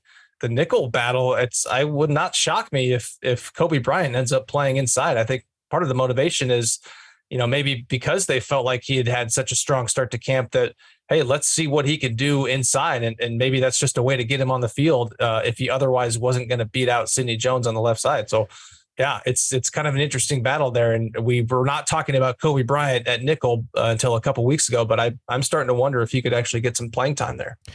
We'll hold off on projections uh, for the coming weeks of the Seahawks No Table with Joe Phan and Brady Henderson. But I want to end with this. Since the last time the three of us were together, a lot has happened with the quarterback situation. And essentially, philosophically, where John Schneider and Pete Carroll have gone with the Russell Wilson saga. Uh, they've traded him. Some would say they had to. Some would say they didn't have to. They got what they got from Denver. Since the last time the three of us have spoken, there's been a draft. They've used the picks. They've picked who they've picked. They've made their trades. They now added to the roster the three guys or the two guys that they got from the Broncos. And we are just uh, ten days or two weeks away or three weeks away from Monday night when Russell Wilson comes here to face the Seahawks. I'll give each of you a shot. Joe, start with you. Do you have any different perspective on how Carroll, Schneider, and the Seahawks have gone about this thing now that we're starting to see the fruits of the trade? No, I, I thought it was an untenable situation between Pete Carroll and Russell Wilson and the ideologies there and the relationship that over the course of the, the entire last decade had plenty of peaks and valleys between Mark Rodgers and John Schneider. And I think if you ask John Schneider in an honest moment, he'd tell you he's thrilled to never have to work with Mark Rodgers again. Believe that in my soul.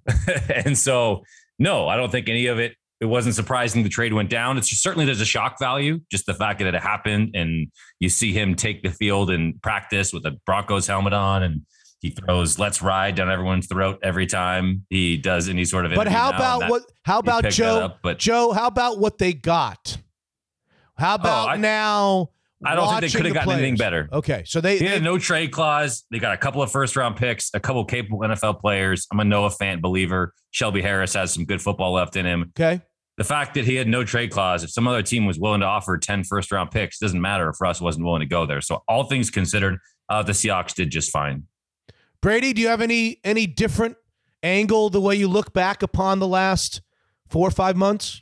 The thing that I'll say is, you know, I've, I've done a lot of reporting uh, on the trade and kind of getting inside of why it went down and how it went down. And, you know, the th- biggest revelation to me is um, that, you know, the Seahawks, there there was not a unanimous thought in the building by any means, but there was enough thought in there that he's a declining player and that that was a, a really big factor in the trade. And and Joe has hit on this a lot in our conversations about how the waning mobility is really uh, going to affect his, just how good of a player he is, because so much of his game was built around that.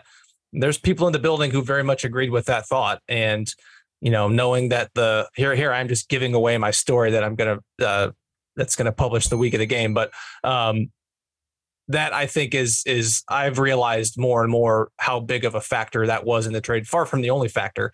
Um, but it, it was a big one. And is that going to be evident uh, on Monday night in week one? Probably not. Is that going to be evident, you know, this season? I, I think the thought is that it's, you know, it's probably going to take a couple years to really start to, uh, to, to decline. But the fact was they were a year away from having to give him another massive extension that, as we have since learned, based on what happened with Deshaun Watson, would have been a massive contract and maybe even a guaranteed contract. Remember, Mark Rogers pushed to get Wilson's last deal guaranteed. There was no precedent for that at the time.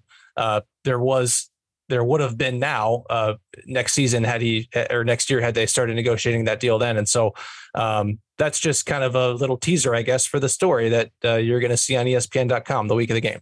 Brady Anderson, E S P N dot com, Seahawks Insider. Follow him on Twitter. Of course, Joey Vegas, Joey Fan in Las Vegas as his handicap. Joey single digit.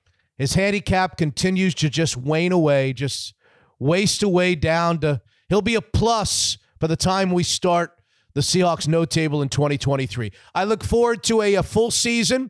Let's hope we find interesting things to talk about. And if we don't, the Jacksonville Jaguars. Thank you, Did boys. Right? Thank you, boys. Thanks, Thank guys. You. Did I say it right? How do you say it? There's just no question that John Waterstrat, owner of Fireside Home Solutions, is one of my heroes. Why? Well, his team helped us reimagine our backyard patio with a brand new fireplace unit. That's been awesome. And number two, he's the title sponsor of all major championship pools that have been incredible on Mitch Unfiltered. How's that for an intro, John? Wow, that's pretty cool. Thanks, Mitch. So what's new in the world of fireplaces and garage doors? I know during summertime when we're on golf courses, we're not thinking about fireplaces, but that would be a mistake if you'd like to have a new one come football season. That's right, Mitch. Can't express enough that during these warm months when we want to be warm and we want to be cozy, we're not thinking about those things while it's warm outside. But when we're ready to get to that fall season, that first crisp fall day, we want to be able to turn on our products, whether you need your serviced or you want to buy a new one. We're here. The schedule's a little bit looser, products becoming more available. And so great time to buy right now. Give us a sense of turnaround time as it compared to when we were in the in the heart of the pandemic, John. Yep. When we were in the heart of the pandemic, it was six to eight weeks. We could probably get something done with less than two to three weeks now. Ooh. And so it's really good. Product, again, is available. Our installers are waiting to get some products in there. And again, it's a great time to buy. Because right now, if you wanted to get it done quickly, we can get you on the schedule pretty quickly. What I love about you guys is the process, how you came to our house a couple of times, you evaluated the space, and then you come up with different options for different budgets. That's what you guys do at Fireside. It's really important for us to help you design, select, and so coming to the showroom is just one part of the process. We want to be able to help you look at your space, help you design that perfect fireplace, and then again, make sure all the expectations are met so the installers know what they're doing and they can quickly and efficiently get that product put in your house. John, I'm not going to let you go. I know you're a huge Seahawks fan and local sports fan. What do you think the first post-Russell Wilson season is going to look like here in Seattle? A lot of pain? A little. I think it's going to be painful, but I think we're going to be presently surprised. I think our defense will be much improved. We'll start running the ball more. And as we looked at it back in the days we won the Super Bowl, defense wins championships. Fireside Home Solutions has been a major part of the reason why we are now more than two hundred episodes into this journey. If you are a Mitch Unfiltered fan, you enjoy the show, then I ask one thing of you. Begin your search for a new fireplace unit at fireside home solutions dot com. It's time for a visit from Daniel's Broiler C E O, Lindsay Schwartz. That's U S C graduate Lindsay Schwartz. That's future Big Ten fan Lindsay Schwartz. Why did you let this happen? Hey, Mitch. Yeah, no, I, I never thought I would be a Big Ten fan. It is still getting my head around it. I will miss the traditions of the Pac, Pac eight, Pac ten, Pac twelve. Of course, I'm also a Husky fan, so I'll miss if we don't get to play them as much. But I'm also super excited to go to the Big Ten. Uh, U S C has just dominated all of those Big Ten schools over the years. We've been to more Rose Bowls than anybody. We've won more Rose Bowls than anybody, and really just just kicked the crap. I don't care who it is, Ohio State, Michigan, Penn State. Look it up. Uh, those guys don't know what they're in for. Oh, gosh. I've always thought that your outside seating options at the Daniel's Broiler locations were underrated. Yeah, we've talked about it. There's so many great options. Lehi, where you can have views of Lake Washington. You can see the sailboats. You can see Mount Rainier, Lake Union. You also see sailboats. You see the float planes. And Bellevue way up high to see the Seattle skyline and the lake. You just can't beat it. What about those rare ninety-plus degree days? Are they still comfortable on your outside seating locations? Yeah, you know, and we're having more and more of those, of course. We work really hard to make it comfortable. So we have awnings on all of our patios.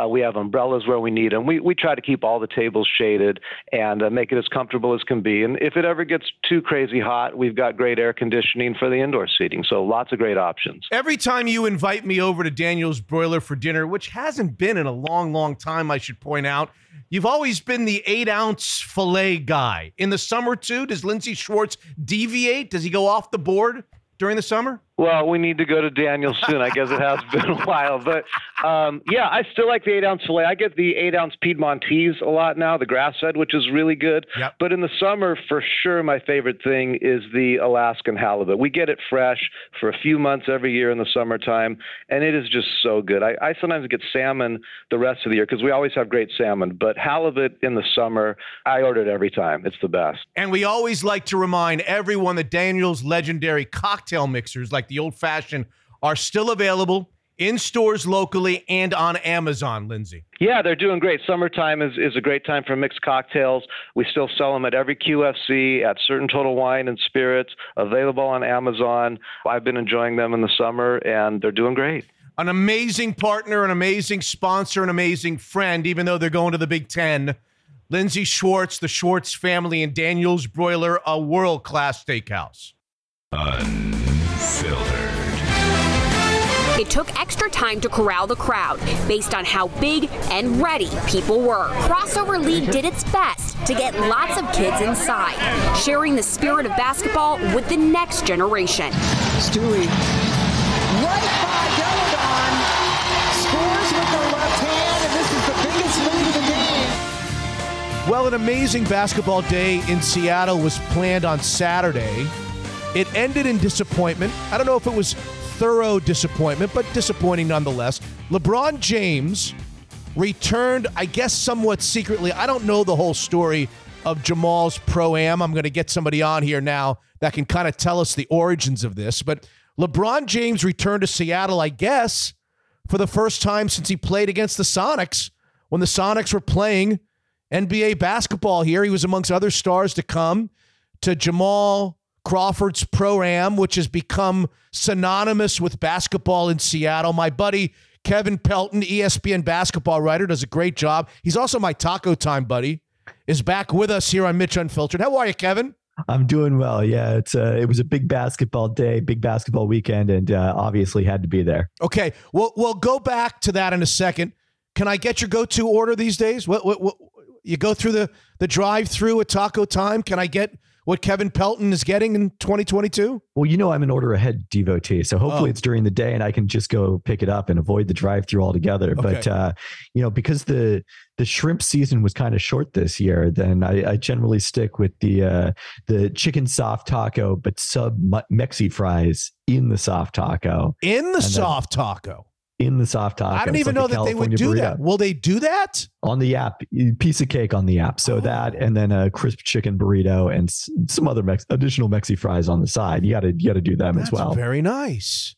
Kevin Pelton, E S P N basketball writer, telling me something I never knew. You can put Mexi fries into the chicken soft taco or the burrito. Very, very nice. All right, start from the beginning. I think that most of our audience on Mitch Unfiltered would know that Jamal Crawford has some sort. He's become basketball royalty in Seattle for a lot of great reasons. A, he's an accomplished guy. B, he's got an amazing, generous spirit, terrific personality. People in the game love him, both in Seattle and out Seattle. So he's become like the grandpa of Seattle basketball. And he's had this pro-am where he kind of slips people in. You don't know who's going to be playing week to week. Kind of pick up the beginning of this, Kevin, for our listeners who don't understand what this is all about. Well, you missed one thing about Jamal's uh, Seattle Bonafides, which is that when I had him on my podcast and asked him about Taco Time, he's got a go-to order. He does. So that's important. Yeah. Okay. All right. I forget what it is anymore. Right. But right. Uh, yeah, so this actually dates back to Doug, Chris- Doug Christie, was the originator of the Seattle Pro-Am. And when his career was winding down, it was just about over, he handed it over to Jamal, who was early in his career. It was cool that Doug Christie was one of the people in attendance yesterday. And it used to be a pretty low-key thing. I, I remember I went for the first time. Brandon Roy played right before he was going to come back with the Minnesota Timberwolves in, I think, two thousand twelve. And it was our first chance to see him play basketball since he'd retired uh, after the lockout. And at that point, it was at, at, I think, the Garfield Community Center. So it's a, you know, there wasn't like a bunch of bleachers. There wasn't thousands of fans. And then subsequent to that, they moved it over to Seattle Pacific University and Royal Broome Pavilion so that they could open up a little bit. And that's what allowed Jamal to trade on his N B A friendships and get a number of his Clippers teammates when he was playing for them. Uh, Kevin Durant, Kyrie Irving, Kobe Bryant, among some of the big names. And he's just, he's just asking these guys to do favors for him. He's not for paying sure. them. He's paying, probably paying, somebody is paying their way to Seattle. I'm assuming they're not paying their own way to Seattle. And they just come because they like Jamal Crawford and they want to do him a favor and come to Seattle and play. That's it. They might be, because it's doing this for free, because the attendance is free. You know, there's okay. there's some sponsorship involved, but that's that's all that Jamal's getting out of this. Uh, you know, it's really, you know, his investment that funded it for a long period of time. And yeah, so there's been a lot of big days at the crossover. Sadly, I missed out on uh, Kobe and K D. Uh, I was out of town for those ones, but I've been there for Blake Griffin. Was there a few weeks ago when Paolo Banchero and Chet Holmgren both played together. But nothing, absolutely nothing like the scene on Saturday with LeBron James. I, being... I, I'd imagine, Kevin, that he had been asking LeBron James for years to come. And just at this point, LeBron James says yes. And part of the, the, the game here is they don't publicize. How did it get out that LeBron James was ultimately going to play on Saturday? And then the line... People are spending, you know, Krzyzewskiville. They're sitting out all night to try to get into the arena. How does that work? How, do, how does he disseminate the news that LeBron James is going to be there? And you can come watch him for free. Yeah, so because of the fact that these are very busy people and players who are participating, they often don't know for sure until a few days before the oh. event. In this case, on Thursday at the Seattle Storm playoff game, that's where I first heard the rumor that, hey, LeBron's going to be there on Saturday.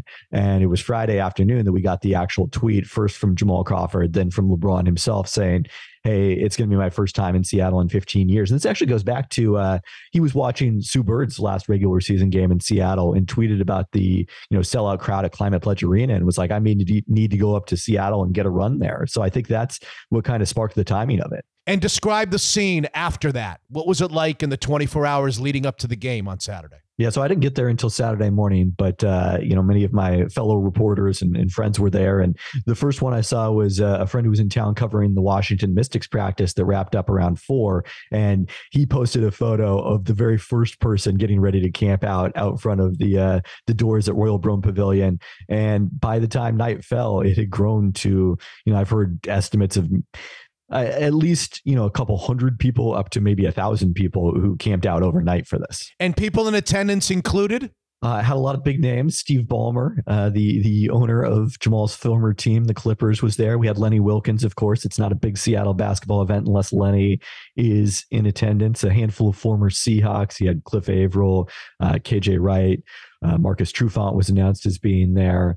Uh, Spencer Hawes was the other local figure. I, I know I'm forgetting one, but uh, those are some of the big names. How much of this is about the N B A and N B A star basketball in Seattle keeping us out there as we await our opportunity to get another N B A team? Or is that just a nice side effect of what Jamal Crawford's been trying to do? I mean, I think that's a motivation for Jamal, is the fact that he often cites how he worked as an usher at Key Arena back in the nineties and, you know, would uh, would pause when he was delivering things and, you know, to seats because he wanted to watch Gary Payton and Sean Kemp and the rest of the Sonics play at that point. And so there's that see it, be it element that in terms of men's professional basketball with the N B A that young kids don't have here anymore. So, you know, I think it is important for him to bring a LeBron James here when he hasn't played here in fifteen years. Was there a Ben? Was there a dispute amongst Seattle players a couple of weeks ago? Banchero and somebody else. I'm trying DeJounte to remember. Murray. Yeah, DeJounte yeah. Murray. Was that a was that a joking, fun, ha ha ribbing, or was there serious animosity between? You know, we've always been conditioned to think that all the Seattle guys love each other. They're all proteges of Jamal or Isaiah Thomas. And if you come from anywhere near the two oh six, you're like, you're like brothers. And now we get a little of this friction. Was that a joke or was that serious? Well, you know, families sometimes have some friction too. So I, I think that that checks out. I, you know, it's tough to say exactly what the level of seriousness was, but this erupted on social media after they both played in Isaiah Thomas's tournament, the Zeke End, a couple of weeks ago in Tacoma.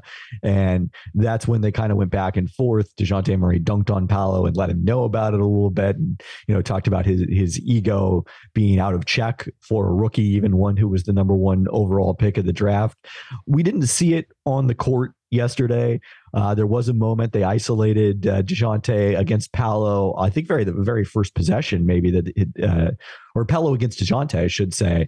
And, uh, you know, there was a foul called and DeJounte ended up on the ground and Paolo helped him up. So, you know, there was at least some rapprochement on during the game on Saturday. And so on Saturday, the game was called in the late stages of the second quarter because of condensation on the floor. I guess I'm not in Seattle right now, but I guess it was extra muggy outside, no air conditioning in the building, and sweat and all kinds of hazardous situation for these N B A stars. So they had to call it. How much of a bummer was it? Was the crowd unruly? Everybody okay with them having to call it? I think people were, I'm sure people were not happy, but I, I didn't sense any unruliness because, you know, there was a concern whether we'd be able to play the game at all at the start. Why? Uh, Jamal Crawford went on the microphone and said that a fire alarm had been pulled. People oh. had kind of rushed the court when LeBron came in and you needed to clear them off to be able to play the game.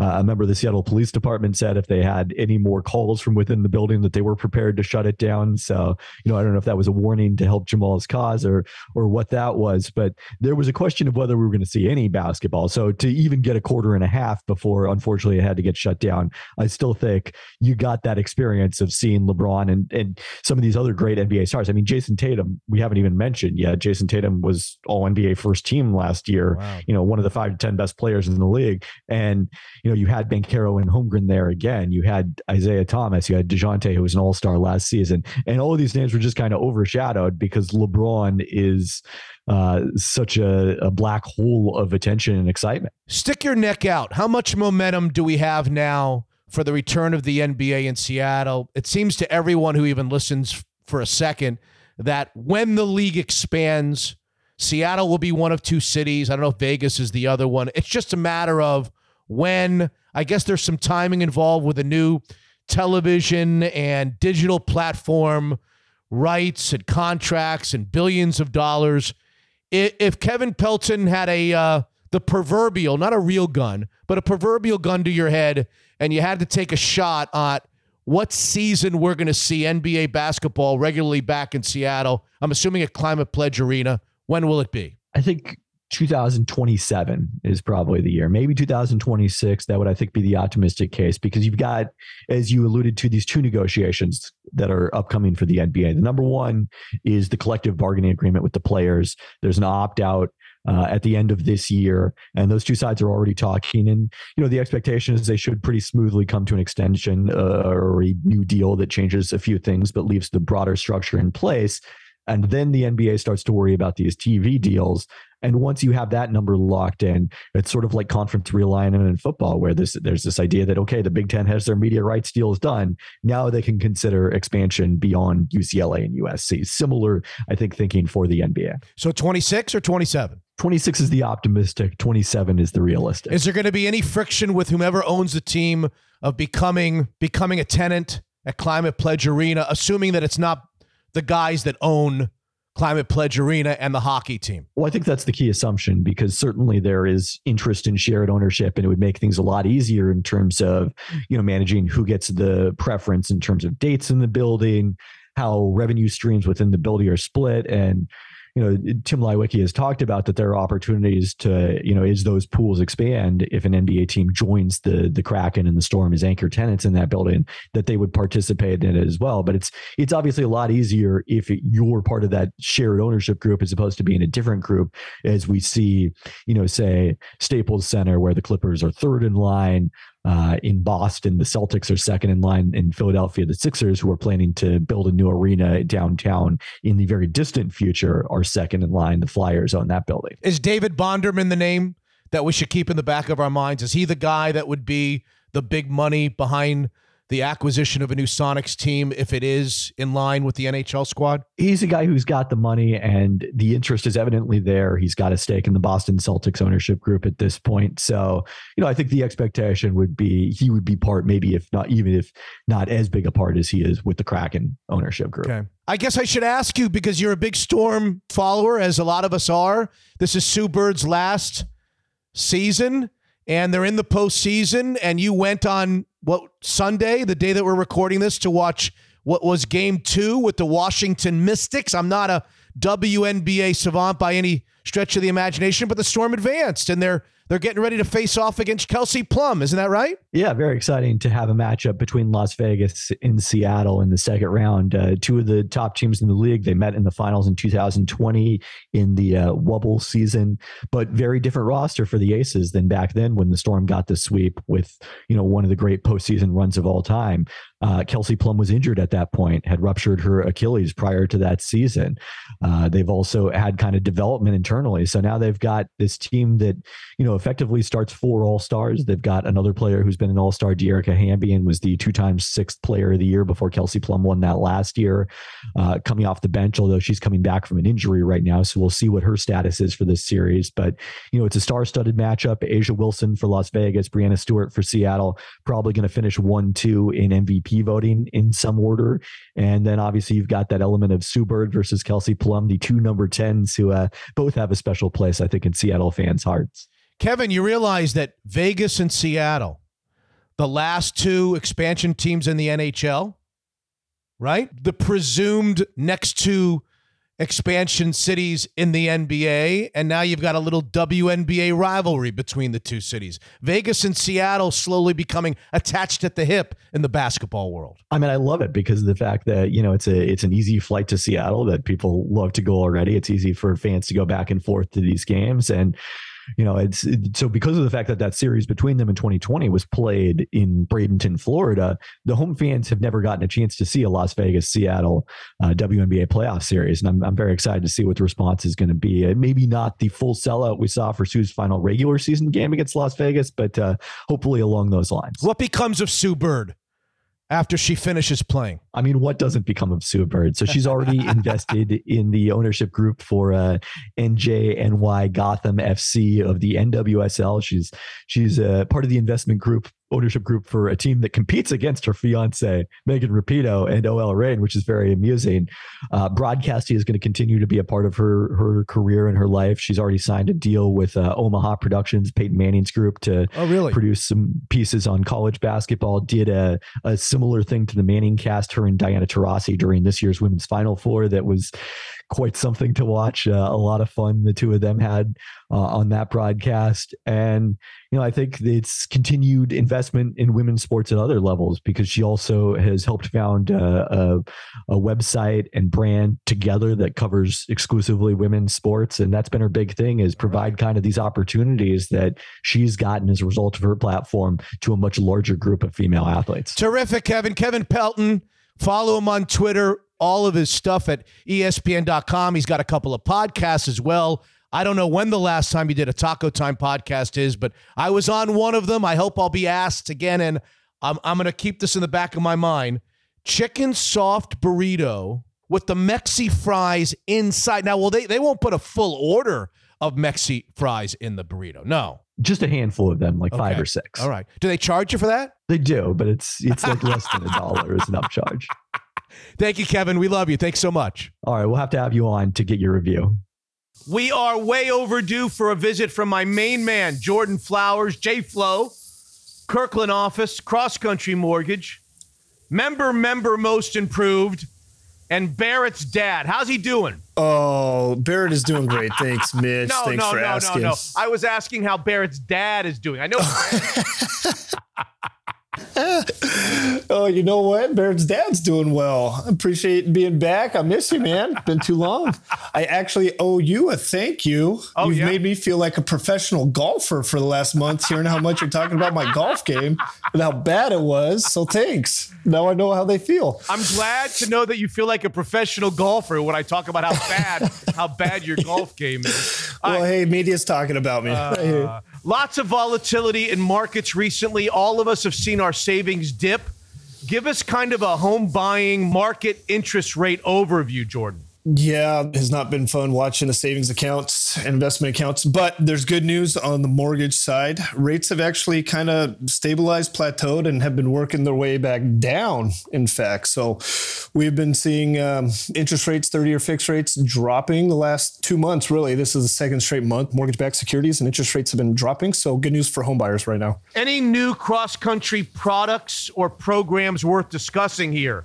I'm Mitch Unfiltered. Jay Flo? Yeah, we're always looking to adding products and programs to our arsenal to help those home buyers and people looking to refinance. Right now, um, there's been two over the last month and a half or so. I was part of helping roll out a new jumbo investor product that kind of really helps clients with more unique income. Maybe it's income derived from trusts. And then we also just rolled out a Goldman Sachs program that is on a forty-year amortization versus thirty-year, which helps with your payment, your monthly principal and interest payment. So even though rates are high, we're trying to figure out creative solutions to help homebuyers keep that payment in line with what they were looking at and hoping for, especially as home prices have gone up so much the last two years. So you would say still a chance for buyers and sellers to get what they want in this current climate? Yeah, absolutely. It is definitely different than the last couple of years where it's just throw your home up and get multiple bids, right? It's getting a little more creative um, for those sellers, but we're helping sellers sell their home and still net the same proceeds that they're hoping to net. And that's kind of where I think a shift needs to be right now. It's uh, negotiations always trying to be a win-win. What we can do to still have the seller really net the same amount of proceeds from the sale, really what they care about, and help buyers get the home at a price or monthly payment that they desire. So, so that's a lot of our strategy right now, is helping both sides win and get what they want. We love Jordan Flowers. We love cross-country mortgage. Very creative during these times, and he's the twenty twenty-three member member betting favorite next year, ladies and gentlemen. Comeback player of the year, baby. Let's go. Jordan Flowers and Cross Country Mortgage. Unfiltered.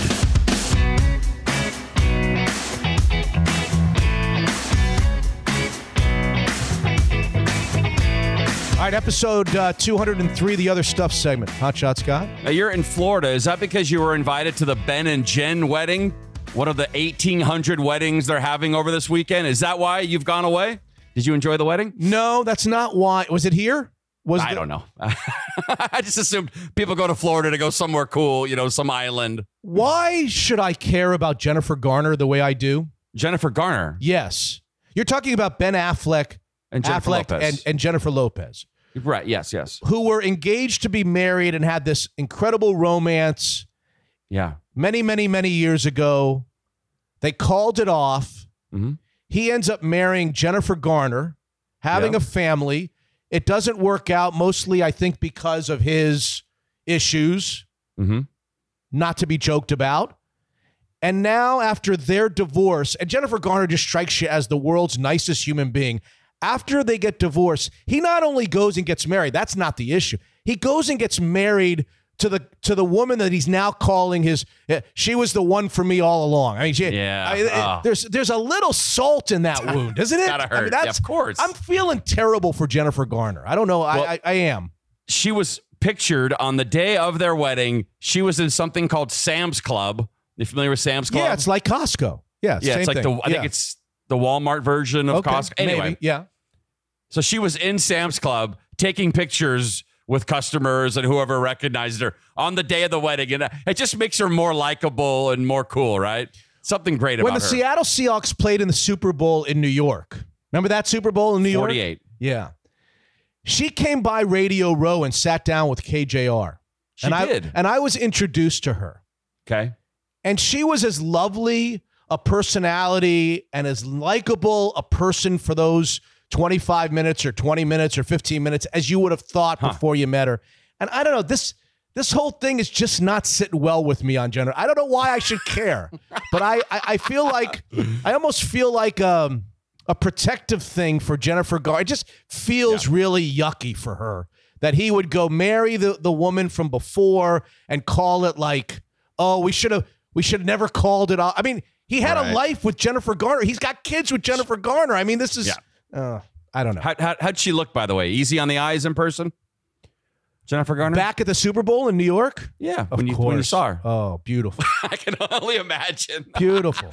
I but told you, when I saw Tyra Banks, she looked like an alien. You see, but like, it's so not, pretty. Not in the Tyra Banks. No, it, Jennifer Garner is beautiful because she's kind of girl next door beauty. She's not yeah, like for sure supermodel. I mean, she doesn't blow you, but she's just got, and, and her personality is girl. I mean, everything about, I just feel, t- it had to be a horrible weekend at Sam's Club for Jennifer Garner. Well, there was a hell of a deal on coffee, she said, so it was okay, all worth it. Okay. No, I don't know. You know, we laughed about your buddy Justin Bieber, by the way, yeah. offering up his services to yeah. help Brittany Griner. And do you remember what I said about that? I said, yeah, it's kind of funny, but let's not forget Dennis Rodman offered to help the North Korea. Yes. Well, he's now said that he is going to China, to or to Russia, to get Brittany Griner. He's now thrown his hat in the ring after I joked about it. Dennis Rodman is going to Russia, even after the warnings that discourage American citizens from visiting the country. Do not travel to Russia, the State Department advises, citing a litany of reasons, including unprovoked and unjustified invasion of Ukraine, harassment against U S citizens by Russian oh, government Jesus. security officials, and the possibility of wrongful de- detention, to which Rodman says, I'm going. So he's in. By the way, remember I told you that I was going to a game, a baseball game with Grandpa Herbie in Washington? Oh, good seats, by the way. I saw a oh, picture, oh, yeah. Geez. Nice seats. Do we Grandpa really have Herbie's to do this? Coming up big, yeah. Hey, what is that thing in the background? What picture do you have on the wall there? oh, What's God, someone did desk? that to me recently. Well, that's what oh, you're that, doing. That's what you're doing with the seats. I, I tweeted out a picture of the field. I tweeted out a picture of the uh, a video of Juan yes. Soto being announced for the very first time in his return, and the only reaction I got from anybody was, "Hey, those are nice seats. Where'd you get yeah. those seats? Where'd Grandpa Herbie get those seats?" That's the same as saying, "Hey, what is that pen on your desk?" Yeah. What, what what is that in the corner of your room right there? Where'd you get that? When we got back from San Bernardino, one of our neighbors decorated our house. Congratulations, streamers yeah. and balloons and the whole thing. So I took a picture. I thought that was nice. Someone said, "Oh boy, those trees and bushes are sure close to your house. You must be infested with bugs all over your house." Like, yeah, thank you for completely missing the point, asshole. God. They do love it though. You're right. Anyway. What was I going to say? Oh, I was going to tell you that that game that I went to between the Nationals and the Padres, Dennis Rodman's daughter threw out the first pitch. The soccer player? I guess she's a soccer player. Yeah, I didn't know, I didn't really know much about her. Well, I she, once told you on this here podcast yeah. that she plays soccer uh, at Team Washington U S A, State right? University. Well, at Washington she played State? At Wazoo. Oh, I didn't know that. That I didn't know. Yeah. No. And we right. laughed about what what father-daughter weekend must have been like. So what do you do for a living? Oh, I sell insurance. What do you do, six foot nine guy? God, oh boy! What a fun weekend. Have we not discussed Marshawn Lynch asleep at the wheel in Las Vegas? Have we done that on the other stuff we haven't. yet? Should yeah. we? Uh, or is that is he off limits to our audience? Or what do we do with that? He's. Did you see the video on T M Z by the way? Or no? I did. Yeah, they pulled him out. They he was asleep. And now explain this to me because y- you get all this better than I do. He's asleep in a car in Las Vegas on the side of the road that doesn't have a wheel. Doesn't have a tire. The front tire was completely off the car. There's no oh, tire I see. I on the car. I see that part. Yeah. There's no tire on the car. And by what? the way, can you be arrested for D U I? I guess you can. I guess the answer is yes. But why? Isn't it called driving under the influence? If you're in a car sleeping without a tire, where where exactly are you driving? I mean, you're just, yeah. it's like, it's, it, it there's be, the son of a lawyer. it would be, it would be like one of those sleazy hotels in Vegas, right? It's, I got a room in my car. I mean, I, it's a, it's a, It's a car without a wheel. I'm not going anywhere. I'm not putting anybody's life at, at risk. I'm not defending no, Marshawn I know what you're Lynch. Saying. But yeah. There I, used to be a law, I heard, that if you're drunk and then you're in yeah. your car and the car is turned off and the key's out of the ignition, yes. you can't get in trouble. But I don't I don't think that's true anymore. I remember hearing that growing up and like, but I think they can, if you're in a car I, and you're under the influence in the driver's seat, I think that's the thing. Will this negatively impact Marshawn Lynch at all? Will it negatively impact him? I don't. I think he's sort of like Snoop Dogg. Like if Snoop Dogg gets caught with marijuana. Charles Barkley. He's changed. Yeah, there's no rules. Yeah. Uh, w- Willie Nelson, he, if his motorhome gets pulled over and there's marijuana inside, are we outraged? Or we just go, that's Willie. I mean, it's like with Marshawn, he can't do any wrong. I mean, we're surprised that he likes to party and drink and do whatever. I'm not. I'm not going to tarnish it. Did you have me. a problem with the way they pulled him out of the car? He wasn't getting out of it. He wasn't cooperating. That's for sure. Yeah, I didn't have a problem with it. I mean, if you got to, it's two thousand twenty-two. When the police tell you to do something, it's probably best to just do it, right? All right, I got you a see couple. His mugshot? Yeah. One eye was still shut. Still not open. What's it going to take to wake you up other than getting arrested and, oh, and getting a mugshot? Thank God anyway. He wasn't in that condition when he got in the uh, in the cart at Cal Berkeley many, many years ago. Thank, Still the greatest thing he's ever done. Thank God he was completely sober. Hey, um, I got a couple. Deion Sanders says too many people are getting into the Hall of Fame. Too many N F L players are getting the Hall of Fame, and he's fed up about it. Here's his quote.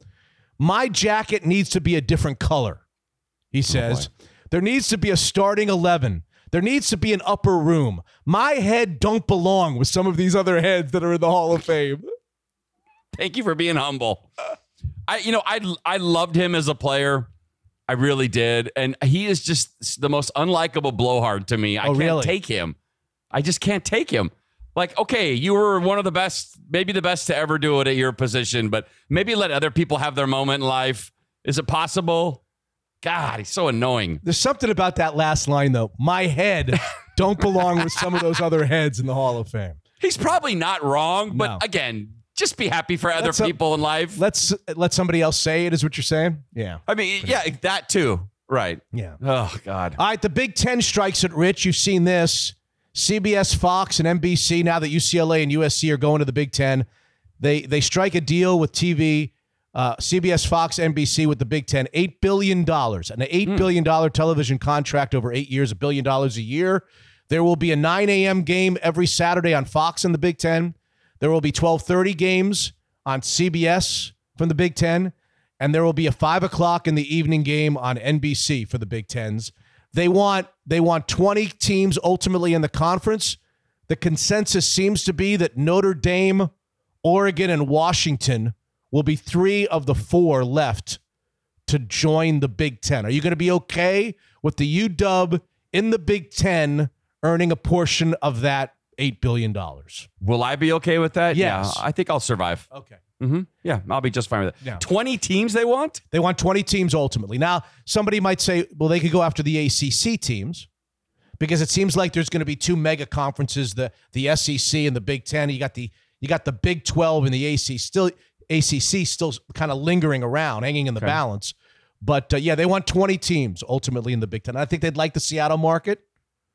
Absolutely. Maybe Stanford. Uh, yeah. Everybody wants Notre Dame, obviously, but um, maybe Stanford. To have the San Francisco, a little bit of the Bay Area market. Mm-hmm. But uh, the guy the guy did a deal for eight billion dollars, and he's already looking into a, a, um, a plan to pay the players a portion of that money. So the Big Ten seems to be way ahead of the curve. Yeah. Um, did you see what Chandler Redmond did? No. While we were on vacation, Chandler Redmond of the Springfield double A team of the Saint Louis Cardinals, hotshot. Okay. He was playing a double A game in Amarillo, Amarillo, Texas. Mm-hmm. In the first inning, he had an R B I single. In the third inning, he struck out. So what is he? He's one for two with an R B I yeah. single.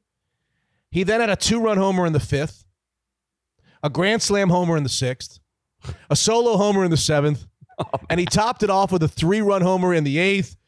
He hit for the home run cycle. A wow. solo, one run, a solo, two run, three run, and grand slam. Throw in an R B I single in the first. And of the four home runs, three of them were to the opposite field. He's a left-hander. He hit him to left field. Three of the four Jeez. went went towards the, the left field side. How the hell are they batting around the lineup every inning? They that's scored crazy. twenty-one runs in the game, yeah, and that's how it. they did it. But uh, yeah. he becomes only the second player on record in minor league history to hit four home runs uh, each version, the cycle wow. of the of the home runs. Has that been done in the major leagues? I don't know that it's been done in the major leagues. I don't think so. I can't imagine. Didn't Mike Cameron have a crazy game where he had four home runs? He did, but he did certainly was not Wasn't the, the cycle. No, yeah, it was not the cycle. Not the Unreal. Cycle. And as if the Earl Thomas saga, the largest residential fire in the history of Orange, Texas, destroyed the home of Earl Thomas. Not sure how I missed that. It's unbelievable. Every ten or twelve days, you pick up the yeah. newspaper or you pick up, you go on the internet, and there's something something unfortunate about the former safety of the Seattle Seahawks. In this case, he was home. They're calling it a lightning strike. The lightning struck his house. The house went up in, in, in flames, and they were not able to save the house. He obviously wow. and everybody inside were were okay. Were evacuated and okay. But just more in the saga that is Earl Thomas after the National Football League. Snake really bitten. Sad. Really sad. It ahead, really got, is. What do you got over there? So I don't know if how to say this guy's name. David Vassay or Vassay. I don't know. He thought it would be entertaining for viewers to see him copy Milwaukee Brewers mascot Bernie Brewer oh, yeah. and go down the giant white slide yeah. at the ballpark.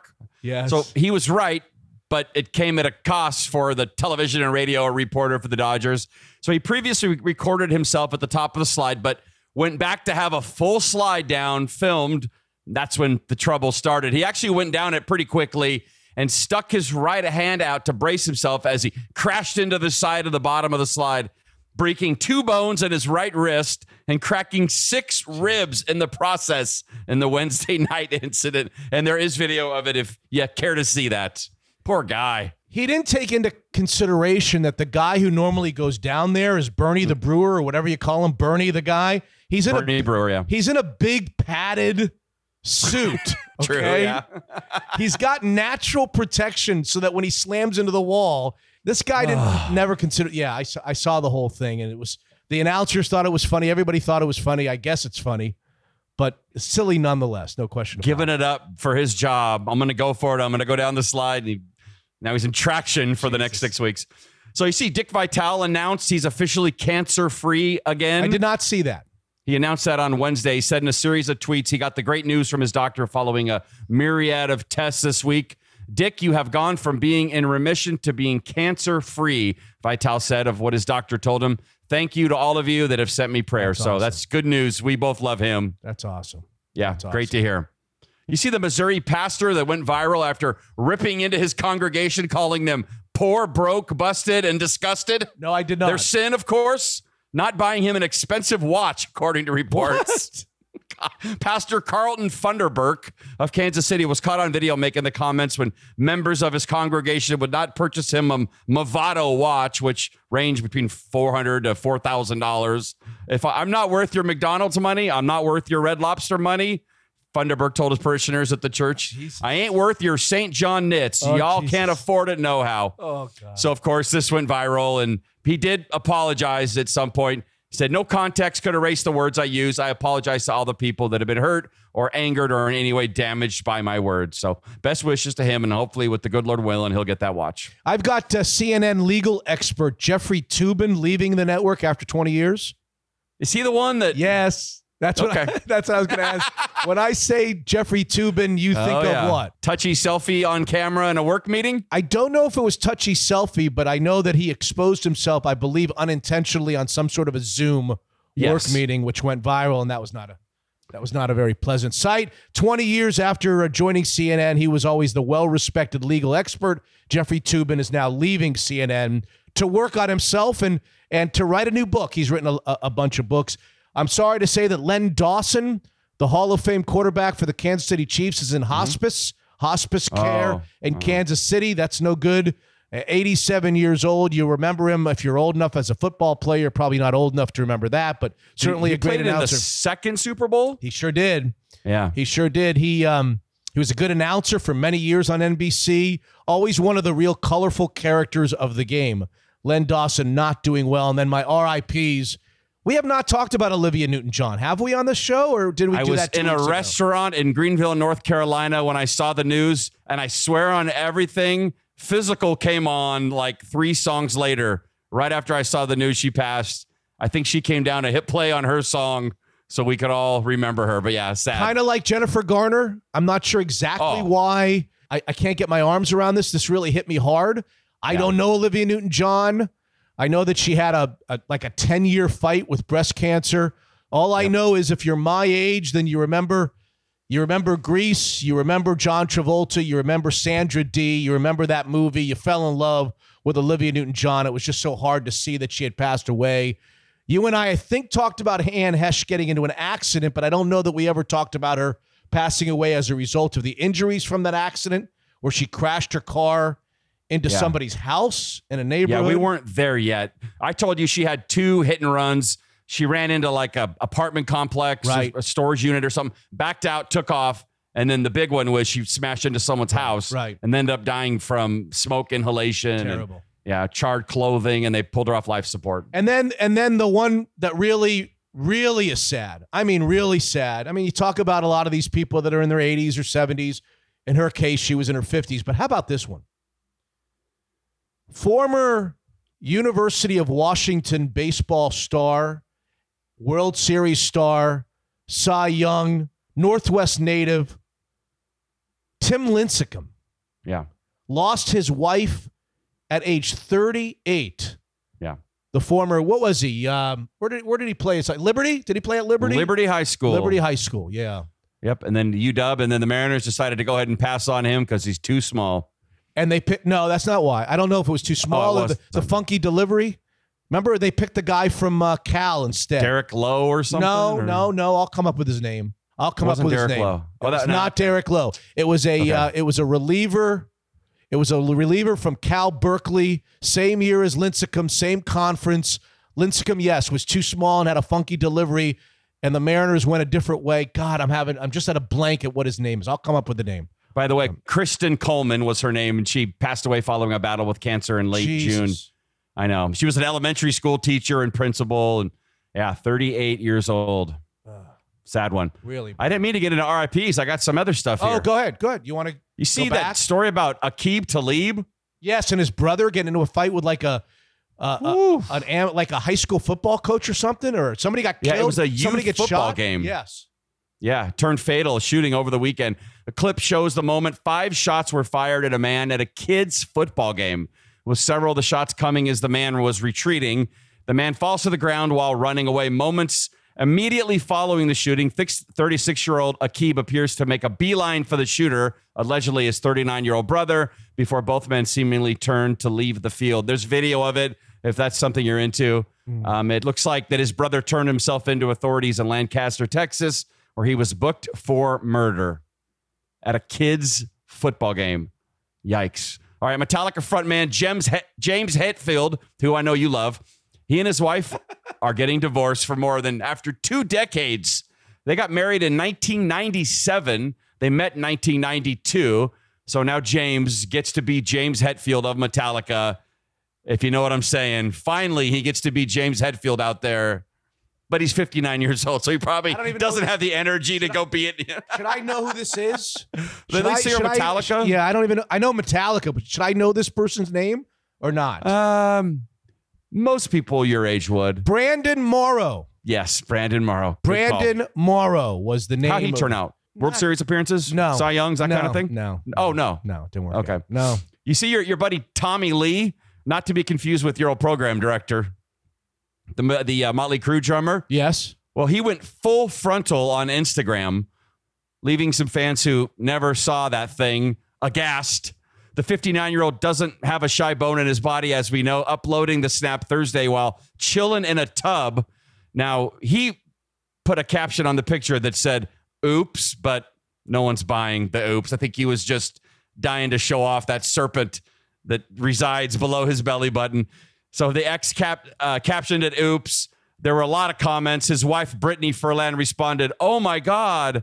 And comedian Ryan Sickler replied, does the camera add five pounds? Dating app Grindr jumped on the train, said, wrong app, babe. Oh, God. There were, of course, criticisms. Some fans were disgusted, asking him to take it down. It's since been eighty-six from Instagram. But if you look hard enough, you could probably find it if you wanted Jesus, to. Jesus. All right. Uh, R I Ps. I got Luke you. Knox. Yes. You see that one? Right from down here. Yeah. F I U. Yeah. A football player and the brother of a Buffalo Bills football player died. Dawson yeah. Knox. Do we, know, do we know what happened to him? As Was of it? This, I couldn't find anything. He yeah. died at the age of twenty-two. Yes. Um, the, the, the, the cause of death not revealed. Spokesperson for F I U Police Department said cops responded to one of the campus dorms on Wednesday after right. receiving a call about a medical emergency. So officers did work on him. Um, he was transported to a nearby hospital, but later died there. twenty-two. Gosh. I know. Quite a handful. Is that the only one you got? We got Olivia well, Newton-John. I had John the other and, three. Yes. Yeah. Yeah. Olivia Newton, by the way, her voice, it's not like anyone else. I know people love to say that. But if you go back and listen to her voice, it really is unique, isn't it? Hopelessly Devoted to You from, oh. from the uh, soundtrack of Grease. Nothing, so great. Nothing quite like it. Okay, you have any headlines before we get out of here? Do you want to just... I got a couple. You got something to... Yeah. People have been left thoroughly grossed out by a TikTok video that appears to show a woman freezing her positive pregnancy test in a popsicle what? before peating it to her partner as a way of revealing she's pregnant. Now, everybody knows that you pee on those, and right? But she put it in a popsicle, froze it so he could eat around it and then figure out what they're having. It's pretty gross and all, but it could have been a fudgesicle. A suspected meteor caught on Jesus. camera streaking across the sky in Utah. And because it's Utah, of course, the meteor was arrested for indecent exposure. A metal object believed to have fallen from a transatlantic jet uh. came crashing down outside the Maine State House, landing with a loud bang just feet from a Capitol police worker. In other words, a plane, it rained, and it landed in Maine. Oh, very good, hot shot. A little My Fair Lady reference for you. There you How go. Do you and know finally, my fa- you don't know My Fair Lady. Come That's on. true. I, I I don't know Broadway shows at all. Come on, the plane. I'll the get you married in the morning. Ding I don't know them the at all. I mean, pull out the stopper. Okay. Let's have a Whopper. But get me right? to the church, church on, time. on time. If I am yes. whistling, whoop me out the door. No, go ahead. I hate I, those I things. I love those And things. finally, yeah. a bar in New Zealand posted the sign on the window saying, wanted, part-time bar staff, apply within, must have double D breasts, what? a great smile, and a good attitude. What? I start in two weeks. Oh, dear. Yeah, probably not a good sign in two thousand twenty-two, huh? Oh, dear. All right. We did it. Piper's doing okay. The Sodans are doing okay. She's probably already into basketball season or something. Basketball A A U, right? She's probably already on to the next thing. She had a pretty decent game in game one at the World Series behind the plate. Yeah. And I got a message from somebody on Facebook who is a coach of a travel team and said, hey, we'd, I don't know if Piper has a team, but you know, we'd like to see her when we get back. Great, we'll talk. And then she had that next game where it wasn't so great. And then two days later, it was like, uh, we filled our roster. Thanks anyway. A tough lesson for the thirteen-year-old to learn. we got a young lady. We got a young lady moving here from West Texas. That's right. That's exactly right. Oh, All boy. Right. Episode two hundred three, ladies and gentlemen. Like it or not, it's in the books.